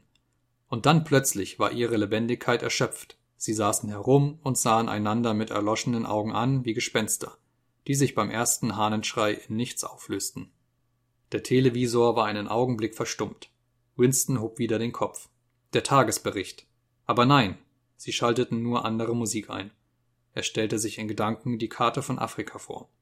Die Bewegungen der Heere bildeten ein Diagramm. Ein schwarzer Pfeil stieß senkrecht nach Süden vor und ein weißer Pfeil waagerecht nach Osten, durch das Ende des ersten hindurch. Wie zur Beruhigung blickte er zu dem unerschütterlichen Gesicht auf dem Bild empor. War es denkbar, dass der zweite Pfeil nicht einmal existierte? Sein Interesse erlahmte wieder. Er trank einen neuen Schluck Gin, nahm den weißen Springer zur Hand und machte einen versuchsweisen Zug. Schach. Aber es war offenbar nicht der richtige Zug, denn ungerufen kam ihm eine Erinnerung in den Sinn.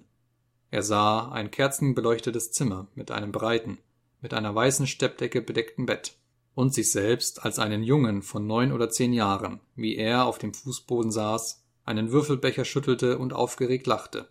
Seine Mutter saß ihm gegenüber und lachte ebenfalls. Es musste etwa einen Monat vor ihrem Verschwinden gewesen sein. Es war ein Augenblick der Harmonie, in dem der nagende Hunger in seinem Magen vergessen und seine frühere Liebe zu ihr wieder vorübergehend aufgeblüht war. Er erinnerte sich gut an den Tag, einen stürmischen Regentag, an dem das Wasser die Fensterscheibe herunterströmte und das Licht im Zimmer zum Lesen zu trübe war. Die Langeweile der beiden Kinder in dem dunklen, engen Raum wurde unerträglich. Winston greinte und quengelte, verlangte vergeblich etwas zu essen, fuhrwerkte im Zimmer herum, wobei er alles von der Stelle rückte und der Wandvertäfelung Fußtritte versetzte, bis die Nachbarn an die Wand klopften, während das jüngere Kind zwischendurch jammerte. Am Schluss hatte seine Mutter gesagt, sei jetzt brav und ich kauf dir ein Spielzeug. Ein schönes Spielzeug. Es wird dir gefallen. Und dann war sie in den Regen hinausgegangen zu einem kleinen Kramladen in der Nachbarschaft, der noch immer zeitweise geöffnet hatte, und kam mit einer Pappschachtel zurück, die eine vollständige Zusammensetzung eines Wettrennspiels enthielt. Er konnte sich noch an den Geruch des muffigen Pappdeckels erinnern. Das Ganze war jammervoll. Die Pappe hatte Sprünge, und die winzigen Holzwürfel waren so ungleichmäßig geschnitzt, dass sie kaum auf ihren Flächen liegen bleiben wollten. Winston betrachtete das Spiel mürrisch und teilnahmslos. Aber dann zündete seine Mutter einen Kerzenstummel an, und sie setzten sich zum Spiel auf den Boden. Bald glühte er vor Erregung und schrie vor Lachen, wenn die Spielmarken hoffnungsvoll vorrückten und dann wieder fast bis zum Einsatz zurückgestellt werden mussten. Sie spielten acht Spiele, wobei jeder vier gewann. Sein Schwesterchen, das zu klein war, um etwas von dem Spiel zu verstehen, hatte an einem Polster gelehnt dagesessen und gelacht, weil die anderen lachten. Einen ganzen Nachmittag hindurch waren sie alle miteinander glücklich gewesen, wie in seiner frühen Jugend. Er verbannte das Bild aus seinen Gedanken. Es war eine falsche Erinnerung. Gelegentlich suchten ihn falsche Erinnerungen heim. Sie schadeten nichts, solange man sie als das erkannte, was sie waren. Manche Dinge hatten sich zugetragen, andere hatten sich nicht zugetragen. Er wandte sich wieder dem Schachbrett zu und griff erneut den weißen Springer. Fast im gleichen Augenblick fiel er mit Geklapper hinunter auf das Spielbrett. Er war zusammengefahren, als habe man ihm eine Nadel hineingerannt. Ein schriller Trompetenstoß hatte die Luft durchdrungen. Es war der Tagesbericht. Sieg! Es bedeutete immer einen Sieg, wenn ein Trompetenstoß den Nachrichten vorherging. Sogar die Kellner waren zusammengeschreckt und spitzten die Ohren. Der Trompetenstoß hatte einen riesigen Aufwand von Lärm entfesselt. Schon schnarrte eine aufgeregte Stimme aus dem Televisor aber bereits als sie loslegte, ging sie beinahe in einem Hurragebrüll von draußen unter. Die Neuigkeit hatte sich wie durch Zauberei in den Straßen verbreitet. Er konnte gerade genug von dem, was der Televisor verkündete, hören, um zu merken, dass alles so, wie von ihm vorausgesehen, gekommen war. Eine große, übers Meer gekommene Kriegsflotte war insgeheim zusammengezogen und ein plötzlicher Schlag gegen die feindliche Nachhut geführt worden. Der weiße Pfeil spaltete das Ende des Schwarzen. Bruchstücke triumphierender Phrasen behaupteten sich gegen den Lärm. Großes strategisches Manöver. Vollendete Zusammenarbeit. Wilde Flucht des Feindes auf der ganzen Linie. Eine halbe Million Gefangene. Vollkommene Auflösung. Kontrolle über ganz Afrika. Das Kriegsende in absehbare Nähe gerückt. Größter Sieg in der menschlichen Geschichte. Sieg, Sieg, Sieg. Winstons Füße machten unter dem Tisch krampfhafte Bewegungen. Er hatte sich nicht von seinem Platz gerührt, aber in Gedanken rannte er. Er rannte rasch, war mit der Menge draußen und schrie sich mit Hochrufen heiser. Wieder blickte er zu dem Bildnis des großen Bruders empor. Der Koloss, der seine Arme schützend über die ganze Welt breitete. Der Felsen, gegen den die asiatischen Horden vergeblich anrannten. Er überlegte, wie noch vor zehn Minuten, ja, nur vor zehn Minuten, ein Schwanken in seinem Herzen gewesen war, als er sich fragte, ob die Meldung von der Front Sieg oder Niederlage lauten würde. Ach, mehr als ein eurasisches Heer war untergegangen. Viel hatte sich in ihm geändert seit jenem ersten Tag im Ministerium der Liebe. Aber die endgültige, notwendige, heilende Wandlung war bis zu diesem Augenblick nicht erfolgt. Die Stimme aus dem Televisor sprudelte noch immer ihren Bericht von Gefangenen, Beute und Gemetzel, aber das Geschrei draußen hatte sich ein wenig gelegt. Die Kellner gingen wieder an ihre Arbeit. Einer von ihnen kam mit der Ginflasche heran. Winston, der in seligen Träumen verloren dasaß, achtete nicht darauf, als sein Glas gefüllt wurde. Er rannte nicht mehr und schrie nicht mehr Hurra. Er war wieder im Ministerium für Liebe. Alles war vergessen, seine Seele schneeweiß. Er saß auf der öffentlichen Anklagebank, gestand alles, belastete jedermann. Er schritt den mit weißen Fliesen belegten Gang hinunter mit dem Gefühl, in Sonnenschein zu wandeln, und ein bewaffneter Wachposten ging hinter ihm drein. Das lang erhoffte Geschoss drang ihm in sein Hirn.